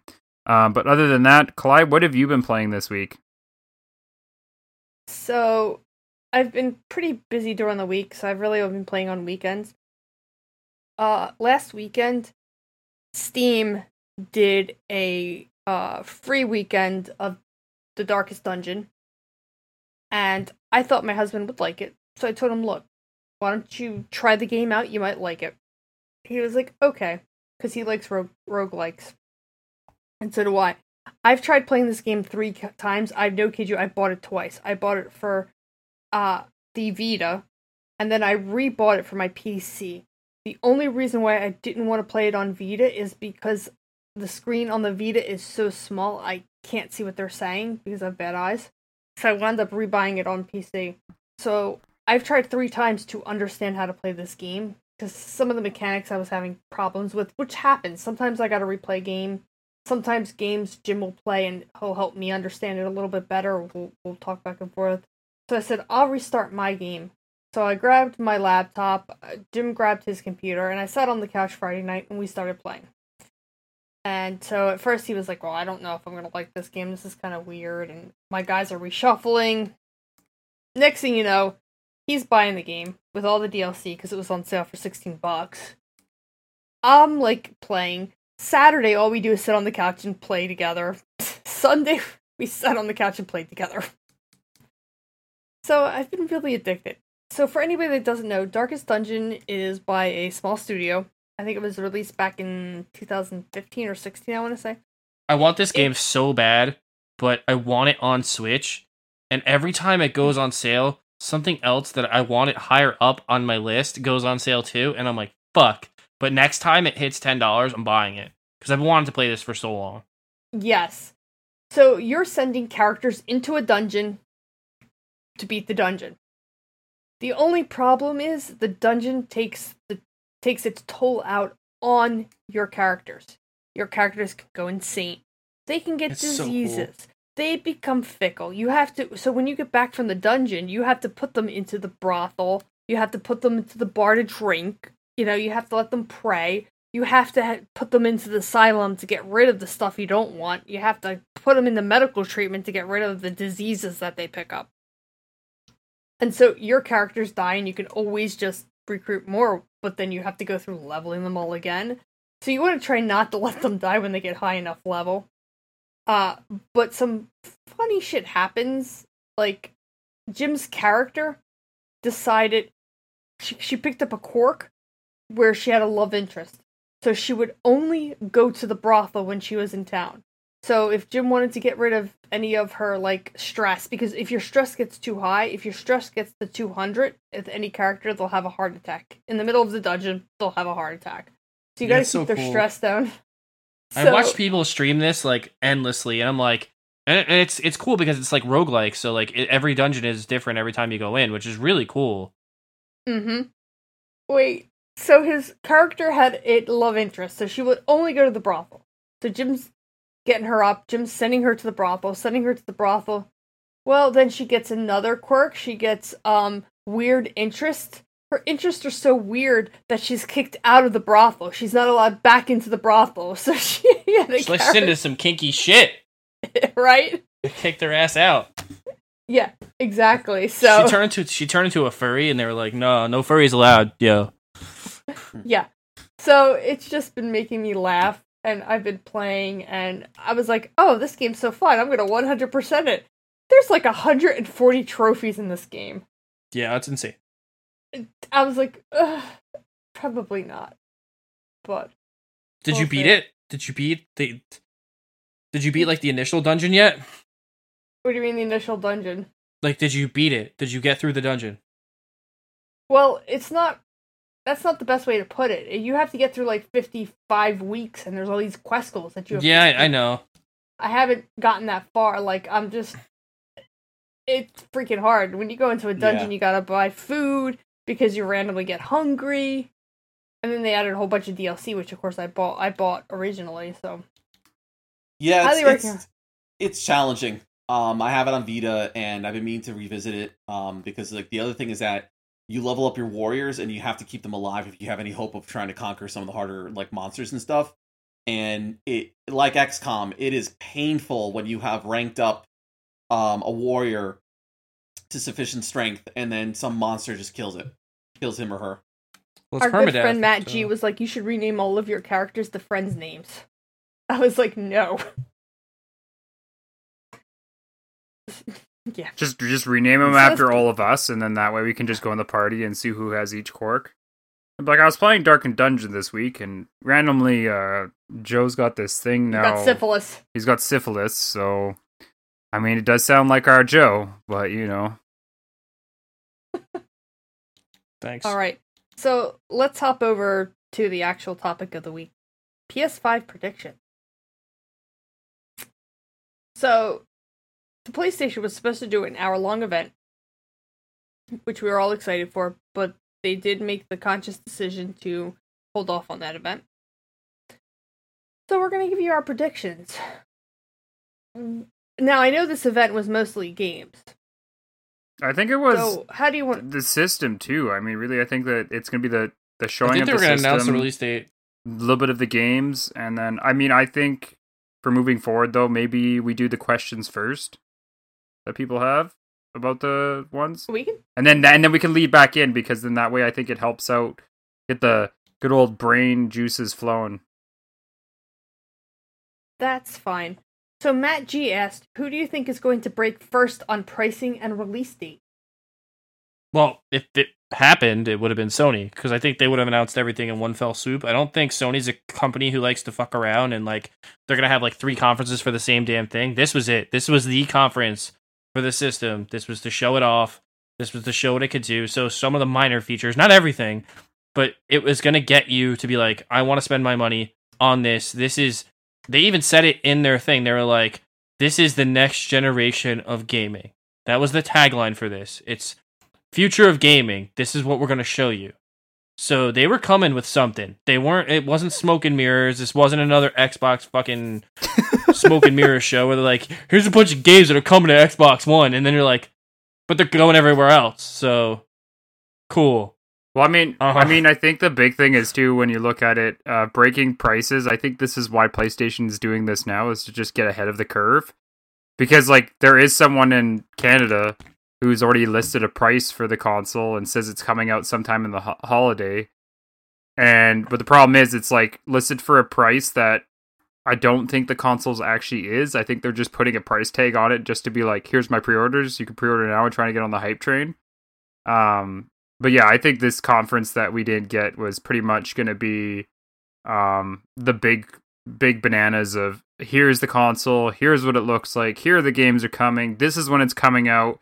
Be excited, be crazy, everything like that. So, I mean, I think they're going to break it. I don't think Sony's going to I mean, if anything it's going to be Walmart. Walmart's done it before, so I think it's going to be Walmart, but Uh, what about you, Roberto? Who do you think is going to announce first? I think um, Sony was very poised to, to to deliver their thing yesterday, and it just once again everything going on. Um, they they didn't you know they it was an understandable and right decision, um, not to to have the show. Uh, granted, I feel that they're going to be the first ones to say something about the pricing. It's um, it, it is a very fluid ball game right now when it comes to all this. I mean, obviously, they're uh like gaming i have to say is is kind of in a weird spot right now because when covid happened everybody wanted to play games and now with social unrest and covid and murder hornets the and among many other things it's like i think companies are just they're in this really bad marketing and pr spot where they don't want to like they pro- they don't want to put a price or or a big video down right now. Even cyberpunk 2077 postponed their video till later on in the month. And it's it is a very just very fiery and and and, and um fluid ball game right now that um so i think i mean i think that sony's gonna announce it first but don't expect that that video that was supposed to air expect that to be pushed back definitely towards the end of the month and that's hoping that everything calms down I say I say it's to be on. I'm going to say it's going to be on the following Monday or the following Thursday. Yeah, because right now, as it stands, this is this looks like this is going to continue for at least another, I'd say another two weeks, at the, at, at, and that's just wishful thinking. And then on top of that, you know, this isn't even including the fact that we're in an election year, and I don't need to get into that that mess. So, um, you know, it, it's to the point where, where once again, I think that just everyone should just not release systems until like 2021, and that way we have a fresh start and we just hopefully like you know we just because everyone's just done with 2020 like this this is the worst year ever i mean which i'm optimistic. It, I, i've seen worse years hurricane sandy but in any case um yeah i think that the, but to answer your question yes sony i feel will will will make shots fired first with pricing. Um microsoft did it last year first um well last generation i should say first. And uh you know, and then Sony kind of won in there, like one up them. I think Sony right now they've been they're very confident. They've clearly dominated this generation uh, in regards in on many factors, not entirely, but on many aspects. So I think they're going to have the confidence to say, "Yo, we're going to be at 4.99 or 3.99 anywhere in that ballpark and we're going to be ready to go." I'm not sure it won't be Xbox again. I think Xbox has a plan, and I think they're going to be uh, announcing it at the end of this whole Summerfest because I believe they have like a whole plan of, of releasing. With the latest Sony stuff, I don't think we were going to get any kind of pricing. I don't even think we were going to see the console. I think it was going to only be games. What do you think this is? No, they they showed the controller. They're gonna show the console. Don't lie to yourself, Kalai. You're just trying to put the thing. You know what? Microsoft might want to try to sit there and do their thing, but Microsoft doesn't have exclusives right now. They never have had exclusives for the last ten years.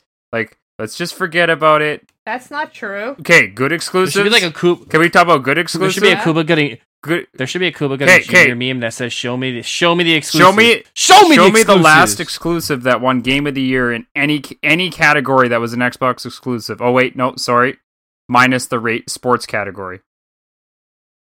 Halo. Uh, what Halo Two? True. I mean, there's Halo. Oh, Halo Two. the zombie games. but zam- zombie games pretty popular. What zombie game? DayZ? You mean the one that's on PC? No, the, the the survivalist one.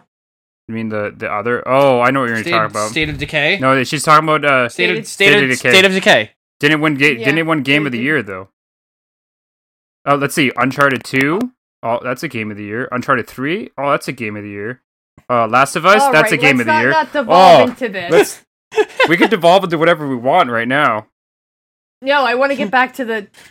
So, I- Clyde, I, I have, wanna- I have a question for all of you guys, real quick. Uh, Roberto kind of touched on it a little bit, um, and we touched on this a little bit in the past, but I think like going around the room and kind of talking about it again. In the state of of you know the economy and the world right now, do you think it's smart that these consoles are released at the end of this year? No, You can each go one by one. Okay, Corey. Well, no, why? I just think that right now it's it's one of those things where yes, they could release it now. I mean, it would make sense to release it holiday season because then everyone that still has money is able to buy them. Everyone that's shit poor is going to have to wait till spring anyway, and it gives the companies time to produce enough consoles for everyone. But at the exact same time, I just think that with everything going on, they're better to wait till the mass market can purchase these consoles, not just the the select few. And so, Okay, Roberto? next person, Clyde. Your thoughts? Uh, I would say, uh, yes, it is smart for them because with everything going on, gaming is a way for people to escape, and the community has come together to help out uh, all this. So they should just push the consoles out. Roberto, Yes. okay. um. So Sorry, I missed your uh, I missed your, your question. What? Uh, The, it- is it smart for them to release the? oh, you're saying this- yes, as in like yes, you would like to talk now. Oh, yeah. Wait. Wait. What, okay, so the question was that Joe asked is: Is it smart for the Xbox and PS4 to come out with everything going on to come out this holiday season, or wait until the next year?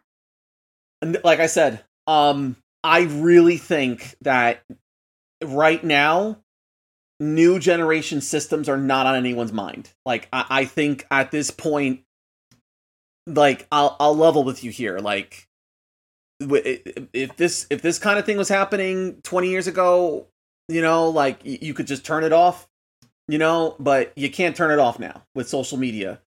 And I will admit, like I was cleaning last week. I didn't play a lot of games, but then Thursday I just I ran into this almost like this moment where I could feel the poison of social media getting in on me and I I'm telling myself turn your phone off. You know what's going on. It's awful. There's nothing you can do other than just, you know, hope that everyone's safe. But you just it, it's like you can't turn it off and you see so much of it. And then even now, considering that, you know, I'm big into games, I do writing, I write for those for Rumors Rocket Stack Up. You absorb a lot of that, and it's enough to where you don't. It, it paralyzes you mentally, spiritually, heartily, and you don't know what to process and what to say. Like it, it took a lot, like for me to say, Roberto, play video games, get lost in the game. And that's where I wound up playing Predator Hunting Grounds all weekend. So, um, I would have to see go on to say that games should still release, like The Last of Us and Cyberpunk, but in terms of a brand new, state of the art gaming system, I seriously think that they should postpone it until at least March, or maybe even ne- next holiday season, just because, you know, I think the outlook's going to look better by 2021. We should have a COVID 19 vaccine. I don't know when. I mean, some signs point to early 2021, but we should have a vaccine in place, or at least better ways to treat the virus. So that that's one stress relief. Everything going on regarding the social unrest and systematic racism, I think there's gonna be a lot of big change about that now. I mean, we're not gonna I'm not gonna go into specifics because this is a video game podcast, but we have to acknowledge that that is what's going on in the world. It is everywhere right now and people are are using social media now as a massive platform to enable uh, civil action um you know and, and and do things like that. So right now the mind is on on on this future of our our our social our country socially. And then on top of that you've got a presidential election and the candidates are both extraordinarily controversial and have very different outlooks but uh, you know and, and qualifications and that like i said that there's a lot of detail to that i'm not going to get into that discussion but my point being is there's way too much that is happening to where i don't think people are going to be on the mindset of buying a $600 system yeah, and, and not to mention the fact that the joblessness the unemployment rate it's it's this is crippling on a global level so if All i right, were well, them let's uh, Yeah. uh, let's get back to the subject of the PS5 predictions. So I kind of want to draw Yeah. you back in. Well, I Um, didn't get I what didn't get you- to say my piece yet. Uh, well, that's what I was going to say. I was going to turn it over Oh, to you. okay. Okay, so I think that they should delay it. I am also in the camp of Roberto. I don't think a lot of people are going to be able to afford it. One, and I think so many people have been looking forward to these launches of these consoles. To say like you can't come to this party because you can't afford it right now is kind of fucked up. And it's like, and then I have, and it's okay. So I'll take this from a stance of like I'm in a bunch of like video game groups on Facebook, and I've been flamed to death for like saying that this should all be delayed till next year. My friends are like, "You're you're fucking kidding, right? Like we've been waiting so long for these consoles." I'm like, "Yeah, but they don't matter right now. There's so many other things going on in the world." Like, and they're like, "Well, I have all my money saved up. I've had it saved up for years. I have seven. I have like a thousand dollars ready to go. I'm ready to buy a brand new console, a bunch of games, controllers, the memory cards, whatever we need, whatever proprietary bullshit Sony's gonna throw at us." I mean, the question is, how many games buy, are we like- going to get though? At this point, there's no games. Like, there's what five games that we know of. We don't know. Well, that's what I'm saying. We, don't, we know, and that's the big thing. Is that if there's no, if, if we're gonna have this whole thing where this console is gonna come out, there's gonna be barely any release of games. Why sit there and push it out when it doesn't need to be out right away? so what I'm gonna do to, to like kind of like flame this argument, we're gonna talk about this again next week, but we're gonna we're gonna put out a poll. I'm gonna put out a poll as soon as this episode ends, and I want to hear from you guys, and I want to hear your comments on this. And I'm actually gonna put a question up, and we're gonna read that question next week of whether this should be delayed, and we'll revisit this at the top of next week's show, and then we'll go into what we've been playing because like I kind of want to like round this all out next week. We can still talk about predictions, but I, I really want to hear what everybody out there has to th- has to say about this hot button topic because it's becoming more hot button as we get closer and closer to the launch of these things and we know little little or nothing about these consoles than we've ever known before about any other console that's ever launched in the history of video games. Go back to any other launch. Never this close have we not known the prices the release dates or what basically what the consoles look like or had any like hands on with like development or seeing a game played on it. At this stage of the game we're six months away, probably five, five, actually five, five to four months away from a launch because they're either launching in December or October, or I'm sorry, November. October or Yeah. November, which would make them four to five months away. Which is crazy. Do you know how freakishly close that is? PS PS3 and Xbox 360 had almost a year and a bit between their where we knew what Yeah. they looked like, knew what the price was, had pre-orders, We had the It's gonna be insane. we had the banana. We had the things. banana, the PlayStation banana controller. Like that was the first time they revealed it, and that was like what two uh, two E threes before they showed off actually what it was. like You mean the boomerang, the fucking Yeah. ugly boomerang? yeah, controller? well because they revealed that the one E three. And well, thank God back- they revealed that in advance, so we had time to change it. Yeah, and then they revealed the next the next E3 and it showed it uh they showed the proper PlayStation that we know and love the PlayStation 3. And it, it- Yeah. it's even to the So point the crazy so thing is is and this is something I don't know if anybody picked up. They showed us that intro video of the PlayStation and they changed the controller to black. Did anybody realize Thank you. Yes. That was the next. That oh, say so. That's how I was gonna rule this question on. Okay, guys, you guys see that they changed the controller to black. It doesn't look like it's just a white controller in a black background. It actually looks like they changed the entire controller back to a black. And it's controller. one color. Did you guys pick that and up it's as one well? color. It's one solid color because everyone bitched and complained. Which means, and this is why I think, in all honesty, there, there's if enough people complain about it, I think we might see a delay in other things. But back to the questions at hand, Alright. Kalai. Yeah. Yeah, so do you guys have PS5 predictions? Well, what about the next question? Oh wait, Yeah. I'm sorry, you're right. we have The more next questions. We have way more. I'm so sorry. Yeah, we have questions. It's okay. Um, Alex asked if you could peg one Sony-owned studio for a new IP on PS5, which one would it be? You go first, Kalai. Uh, I have no idea. I, don't know. All right, let's let the. I don't think. I don't think. Well, I don't think that any as of right now. I don't think there's going to be any new Sony games. I think they're going to um skirt on the tails of Horizon Zero Dawn two, uh, The Last of Us two. Hopefully, we get a uh, actually good sequel to the Order 1886. Like they have so many IPs right now that I don't know if they really need a new one. I I'm gonna say my prediction is Naughty Dog. I think, really, in all honesty, Last of Us Two is gonna be the last part of Last of Us. I really, it, it- just with looking at the trend they had, the trend that they've had, uh, Uncharted launched on the PS3, ended on the PS4. Uh, Last of Us launched on the PS3, it'll end on the PS4. That means that the prediction, the way that Naughty Dog has been going, we should see a new exclusive from them on the PS5 and it'll end on the PS6 or whatever the heck else comes out. Because we've already seen a lot of other uh, big names already move to a new studio, like Insomniac Games went and made Spider Man. You know, we've seen um uh shit, now I'm gonna forget that Sucker Punch moved from, you know, Infamous to the Ghost of uh Tsushima. So like we've already seen a lot of companies move. Um the only other one that I think might be interesting is Santa Monica, maybe. Might see something that's not God of War. like let's hope. No, I think we're getting a God of War 2 first before we see anything from them. Honestly, unless there's unless they're working on two separate games at the same time, um, that'll lead me into my um my pick. Uh, I want to see Insomniac make a new game, or I want to see them revisit an old franchise. Like I would love to see them either make a brand new IP, or I would like to see them go back and make a new Sly Cooper game. Interesting. That's Okay. what I, I that's that's what I would want. But if if I could have any new game, I would like them to pick up a licensed franchise. Um, Like they did with Spider Man. I can't tell you I, what Like happened. with Spider Man, like pick up a new franchise and just yeah, pick up another licensed licensed franchise, and they could do like I would like to see them um pick up and like kind of do like a Marvel cinematic uh game universe.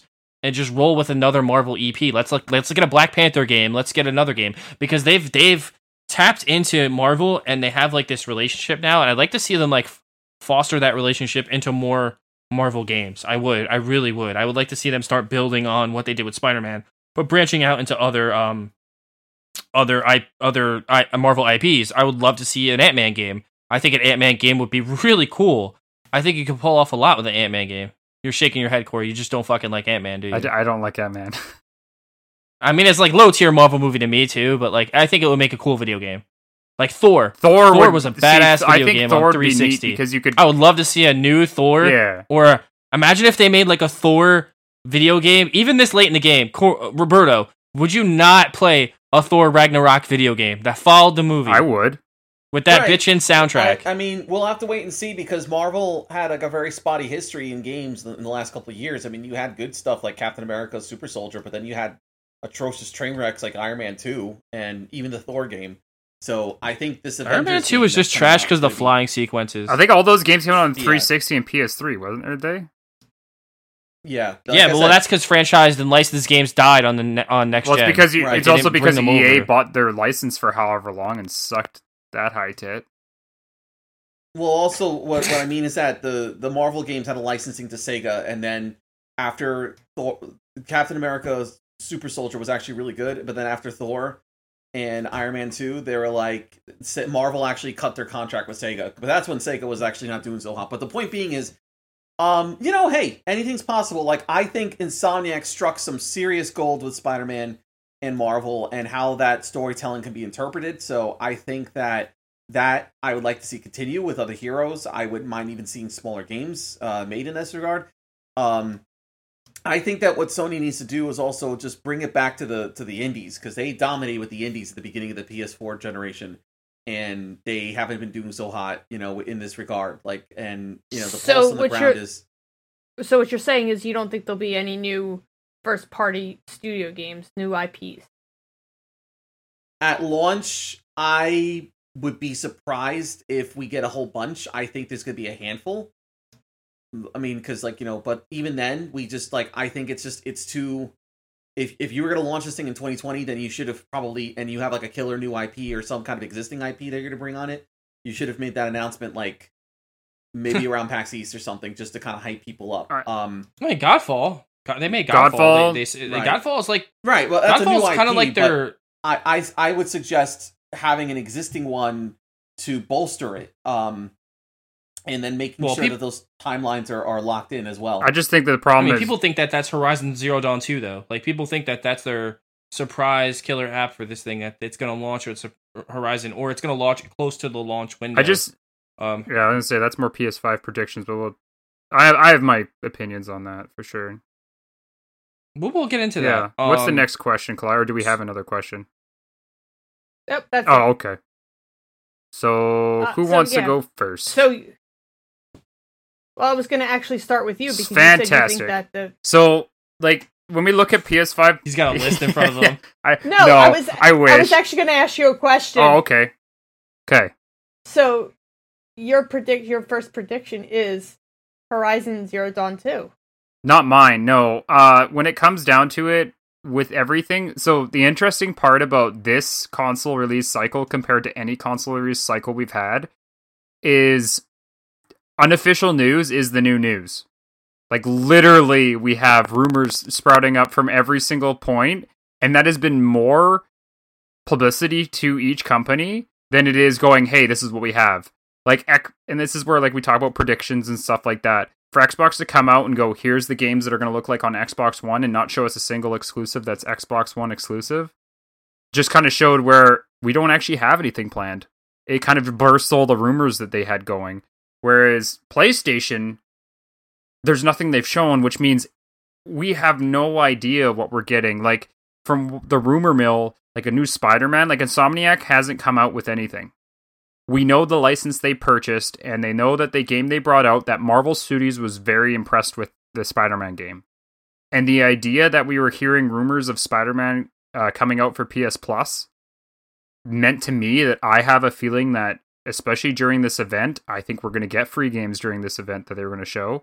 I think Spider Man is going to be one of those games. And my prediction is that actually Spider Man 2 is going to be one of the PS5 release games. Because you think about it, they showed a Spider Man demo of showing how fast the, t- the t- travel time of fast travel was on Spider Man. Why would they pick Spider Man? Why would, out of all the games they could pick, p- showing load times, why on earth would they pick Spider Man as the very first game they showed us of how fast it could be playing on something that's PS5 unless we're getting something like a Spider Man 2 on PS5?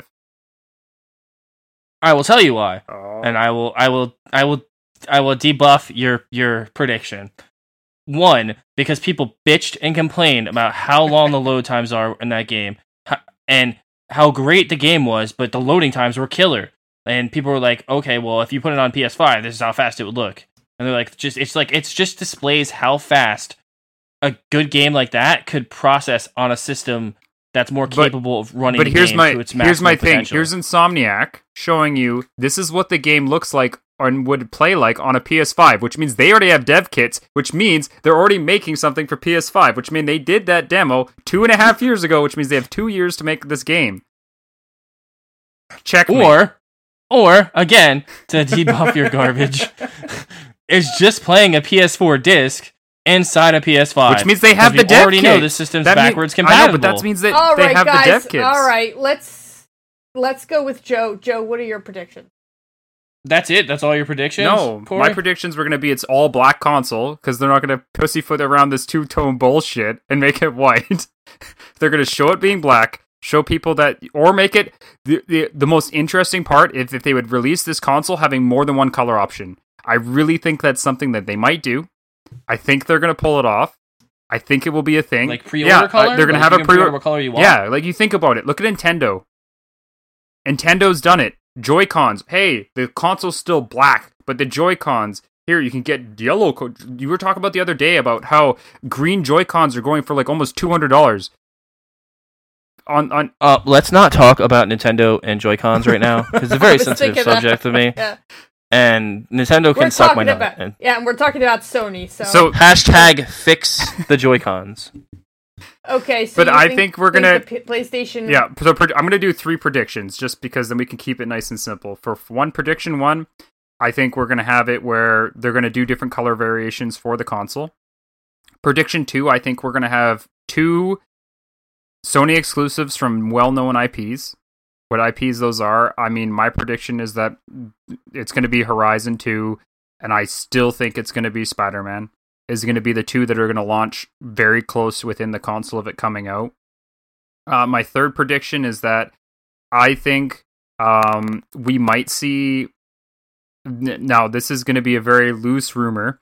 I have a feeling that PlayStation is going to find a way to make at least our PS3 libraries or digital libraries, or um, at least the the digital side of things, backwards compatible. I really do think we will see at least our digital libraries from PS3 and PS4, or at least physical discs on the PS3 be backwards compatible. I don't agree that we're going to get PS2 and PS1, but I still think they can go back to PS3. I don't trust those motherfuckers because they lied when they gave us when they bought Gaikai. Oh, we're getting PS1 through PS4 all on the Gaikai cloud, and it's gonna be cheap and it's gonna happen, and it never ever happened. We got a few PS2 games. We got like half of the good PS3 games, and then the other half that they put on there disappeared due to licensing rights. And then we have PS4 games that they give away for free every month, or the ones that they give you on PlayStation Now. So that's all your predictions, because I'll go into mine. Yep, that's it.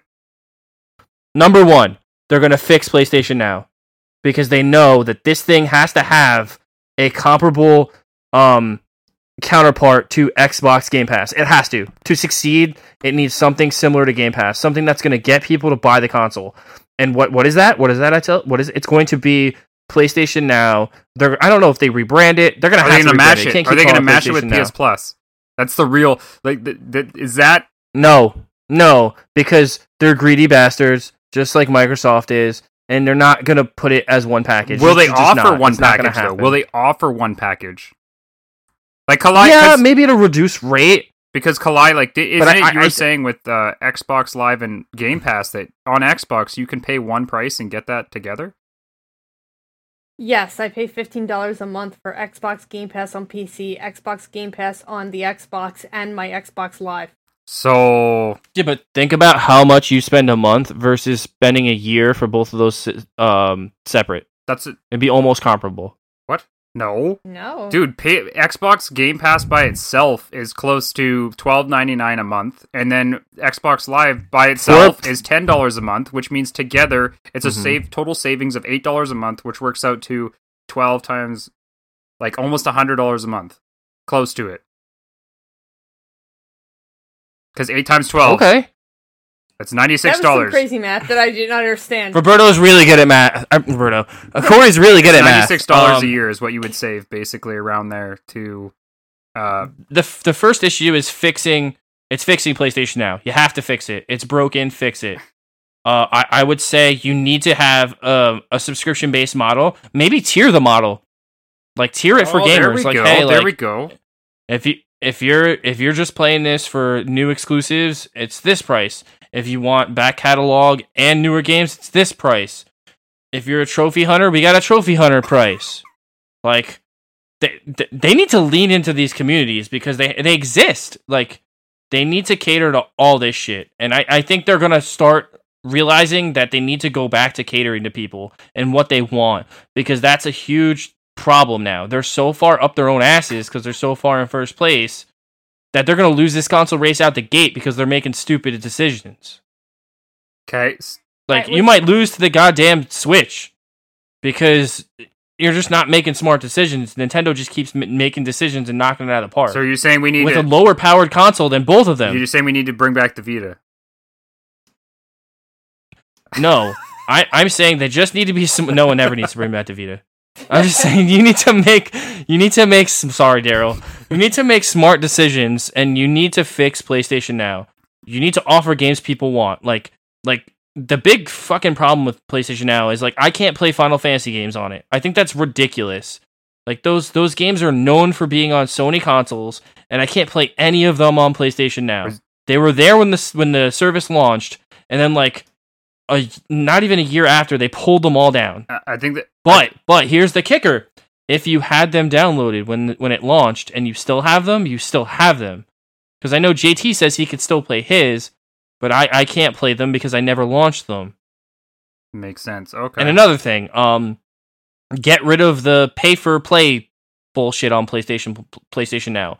Like that thing where you can like rent a game. No one's fucking renting games. It's not 1994. There's no fucking blockbuster two feet from my house. Fuck out of here with renting games. Who's renting games? You renting games, Roberto? No, you're not renting games. You're not game flying. No one's game flying anymore. That shit fell on its face.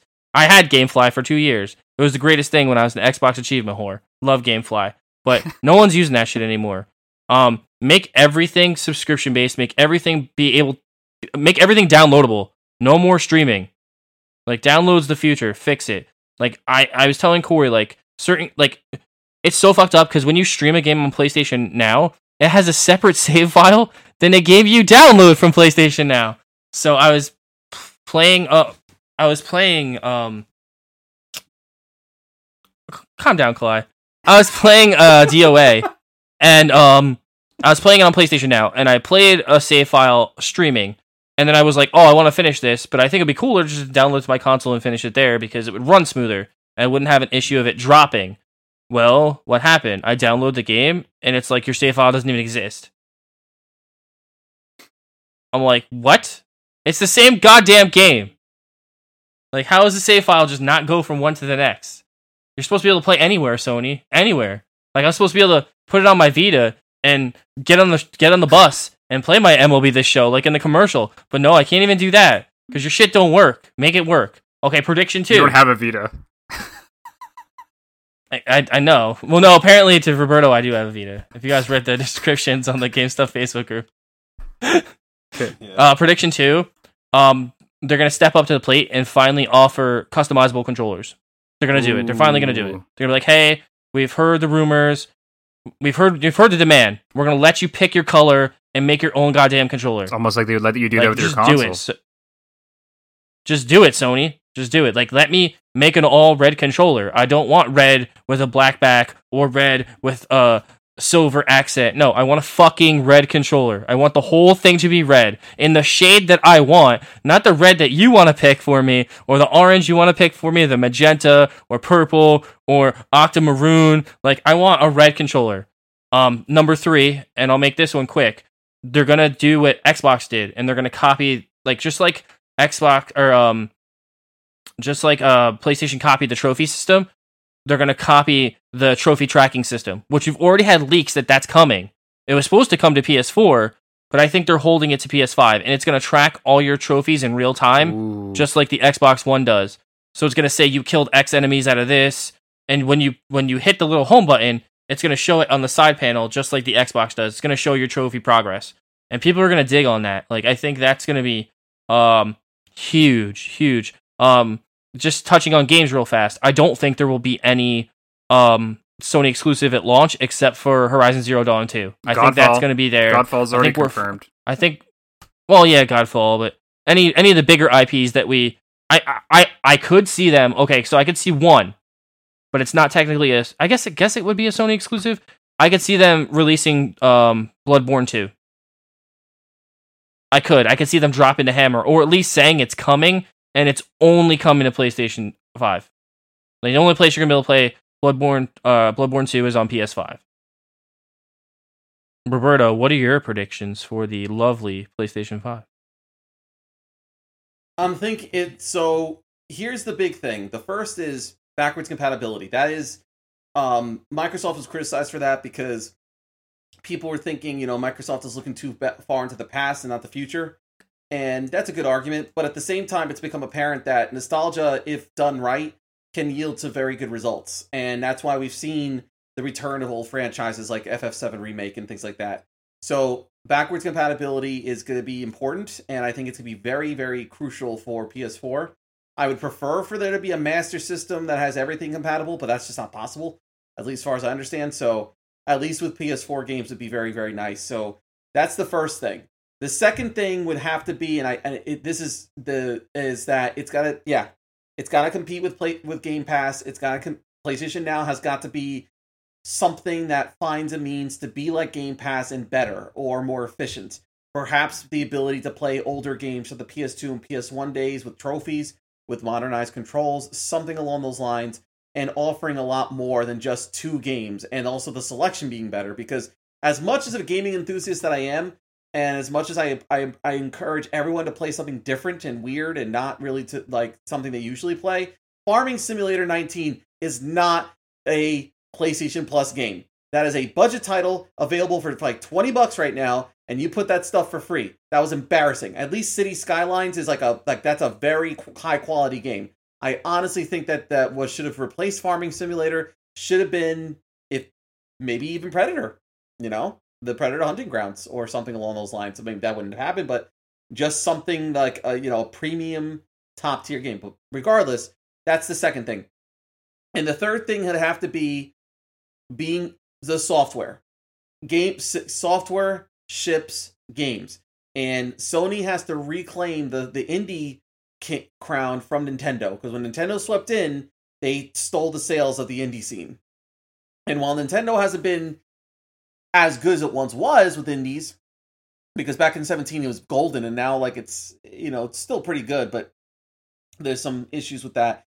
Um, it still is a much more preferred platform to release your small games. The indies matter just as much as the bigger stuff. So they have to reclaim that. Now, those I feel are are certainly going to happen or likely to happen. Now, Pipe Dream, that is Blue Moon. I'm not expecting it out of nowhere. Is going to be some kind of a successor to Vita or the Vita Legacy. Oh. Whether it's a handheld controller, a handheld something or other, or re-releasing the PSP and PS Vita library onto the PS5. I think I would love to see that. I, I feel Um, you, I- Roberto. I feel you. Right. So, because I think that what Nintendo proved is that handheld gaming is still a very viable aspect to video games, and it should be focused on and not just be overlooked for gacha games and, and mobile free to play stuff like that. Uh, finally, oh, another thing that's not a pipe dream, but also something to consider PSVR. That's going to be very critical to their operation. It's already been I mean, confirmed. there was some. Right. So there was some. There was some speculation from. Uh, I remember a few years ago they said like the PSVR was becoming like the Vita, where there didn't seem to be a whole lot more support, and I guess in a sense it still is right now because there's VR games, but they're not being as hyped, or or they get hyped on the blog, and then like there's a couple of those killer apps like uh like the Blood and Truth and things like that. Uh, but there could be more software for it. And then like right now the latest game is some dog video game and the graphics look like they were made out of Play-Doh on the PS1. It's it's like I guess the gameplay matters more. I don't know how no, no, it it doesn't too good at all. It doesn't. I've Um, looked at that game. so- it, it's terrible. Yeah. Yeah, so I'm just like, yo, this is like the we can't have another Life of Black Tiger again. So um That game's great. Let's, yeah, let's like let's like actually get VR developers and find VR games and really try and bring more VR and PC games to the system, more indie stuff, give these developers more money, more resources, more tools uh, to get their games onto another platform. make it more open minded. So those are the big things. Uh, once again, what will happen or are likely to happen? VR, refit, re- fixing up the PS Now, backwards compatibility, and software. Pipe Dream would be a Vita successor. Now the last and Now, not least. I want to touch on. Oh, I want to touch. Wait, hold on. I want to touch on one thing that Roberto said. Like he talked about fix. Stop. He talked about. Why do you have two of them? What the fuck? He talked about fixing. He talks about fixing the PlayStation. Uh, he's talked about fixing PS Now. Like, I think one key way to fix it would to be similar to Game Pass. Have the games that are launching launch on PlayStation Now, and compete with Game Pass for those rights to those games day one.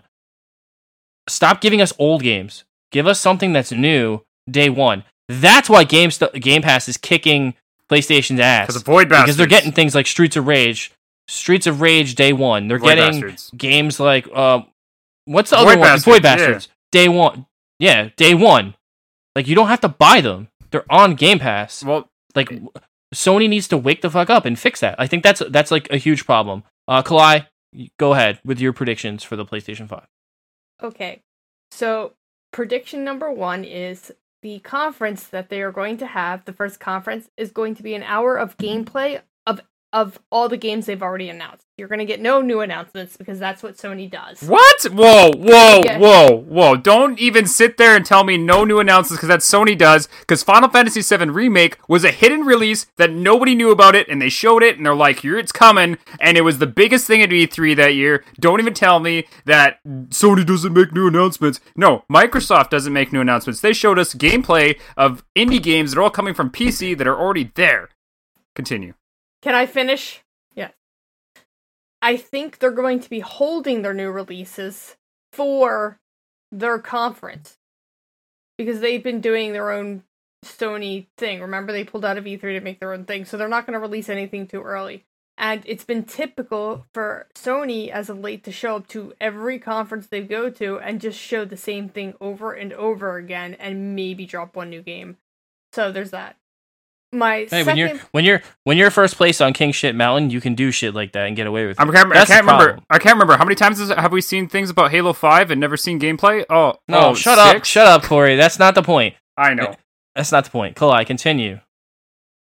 the second prediction that I have is that um there is going to be backwards compatibility, which they've already confirmed, but it's going to be through the PlayStation Now. I think a lot. So it's gonna so it's going to continue to suck like dog shit is what you're saying. Yes, I think you're gonna get. I they. I think they're gonna add like PS2 and PS1 games, but you're going to have to go through the PS1 now. So so but it, so that. no no but just I just want to confirm. I'm not I'm not shitting on anything here on this t- side. So are you talking about how kind of like how Xbox does it with the Xbox original games, where you put the disc in that you own of that game into your Xbox, it reads that game, realizing it's that version of the game, and then you get a downloadable version that works on the Xbox One. No, I think that they're going to push it through the PS Now to try and But get everybody to but buy but that PS doesn't Now. explain backwards capa- capability. Like backwards capability means the idea that I'm able to take this these two copies of uh, Final Streets Street Fighter Anniversary Collection that I own. Don't know why I own two, and then put them into my console, and it's going to be able to play that game without me having to use without having to pay for that that game. That that's Right, but isn't isn't they're saying right now that the PS4 is kind of backwards compatible to the PS3, but you got to go through PS Now. but it, correct, but that, but that's but what I'm saying. Yes. I'm talking to Joe. Am I correct, Joe? Uh, yeah, you can only play a handful of PS3 games on. Well, not a handful. You can play a bunch. You can play over like a couple hundred um games from PlayStation. But they don't say it's 3 backwards compatible. Now. They say you can go back and play games from the PS3 era. There's no the, the key word there is compatible. And like I say, how Xbox does it and how I appreciate Xbox is for the 360 they did it, where if you had an Xbox original game like Brute Force, Halo 2, Halo 1, Halo 3, if you had any of those games, you could pop them into the system and it would download a version of that game that would work on your 360 or a patch that would make it work with the original disc. And they did that with the PS3. They did that with, or the PS4. They did that with some of the PS uh, three games where it was like Call of Duty, FIFA that year, and a couple other ones where you could plug in the PS3 version of the game and it would download a version that would work for PS4.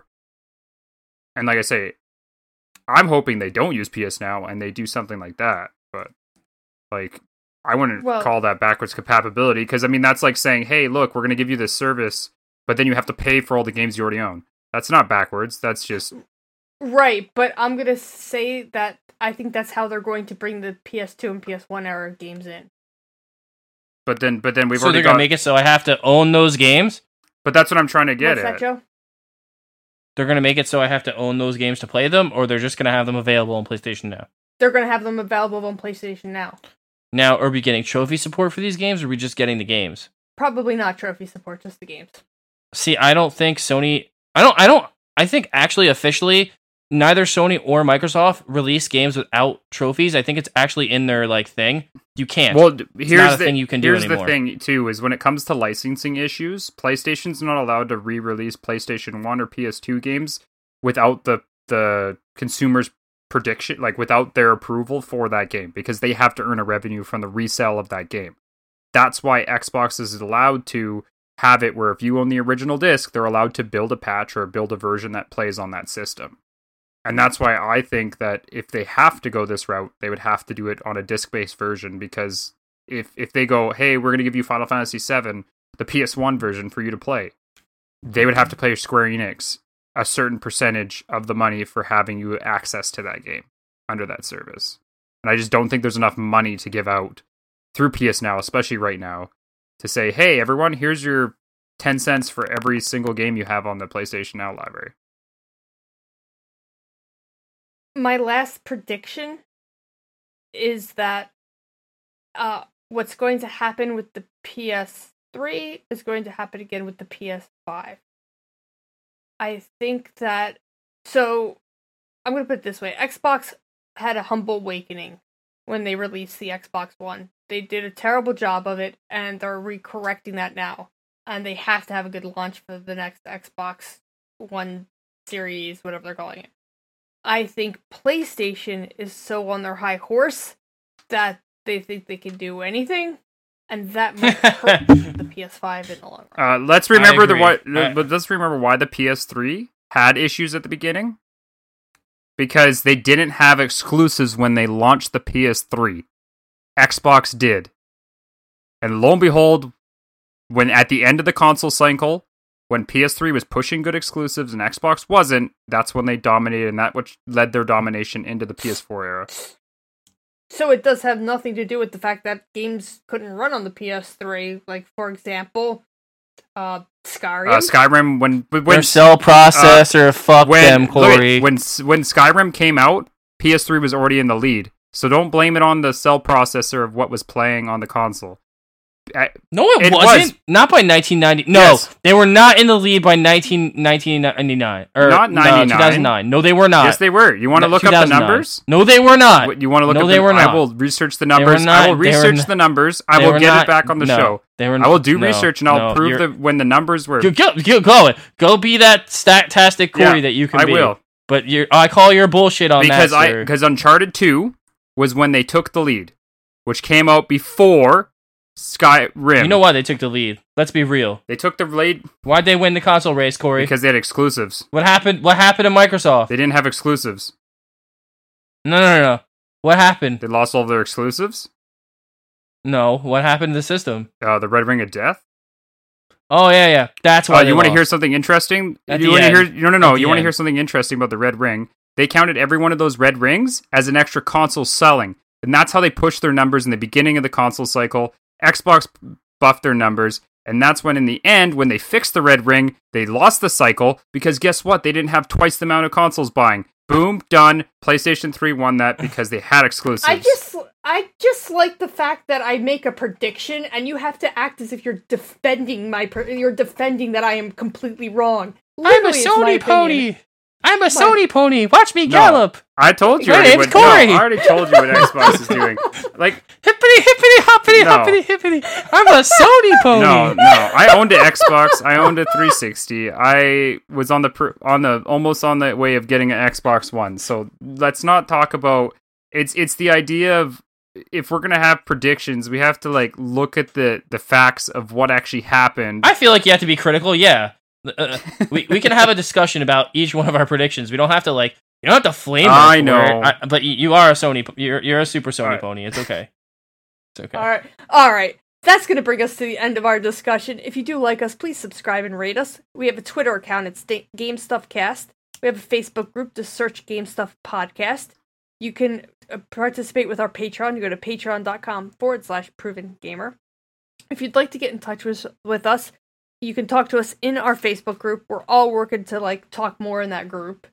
Uh, you can also reach us on Twitter. Me, I'm at Kalai21. That's K A L A I, the number 21. You have Roberto, who's at Jehuty88. That's J E H U T Y 88. You have the Grounded Greek Gamer for Corey. That's uh, two double D, no E. And of course, you have uh, Joe here, who has a Twitter and doesn't really use it. But hey, it's at Mr. TMNT84. That's capital M R, capital T M N T 84.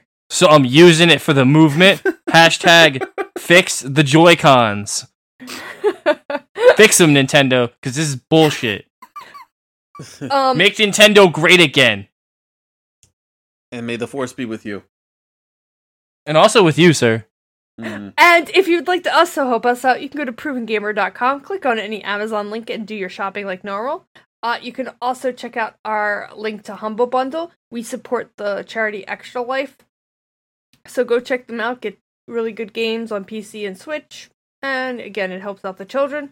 If you like this show, check out the other shows, of course, Trophy Horse and PG Spoilers when we decide to post them.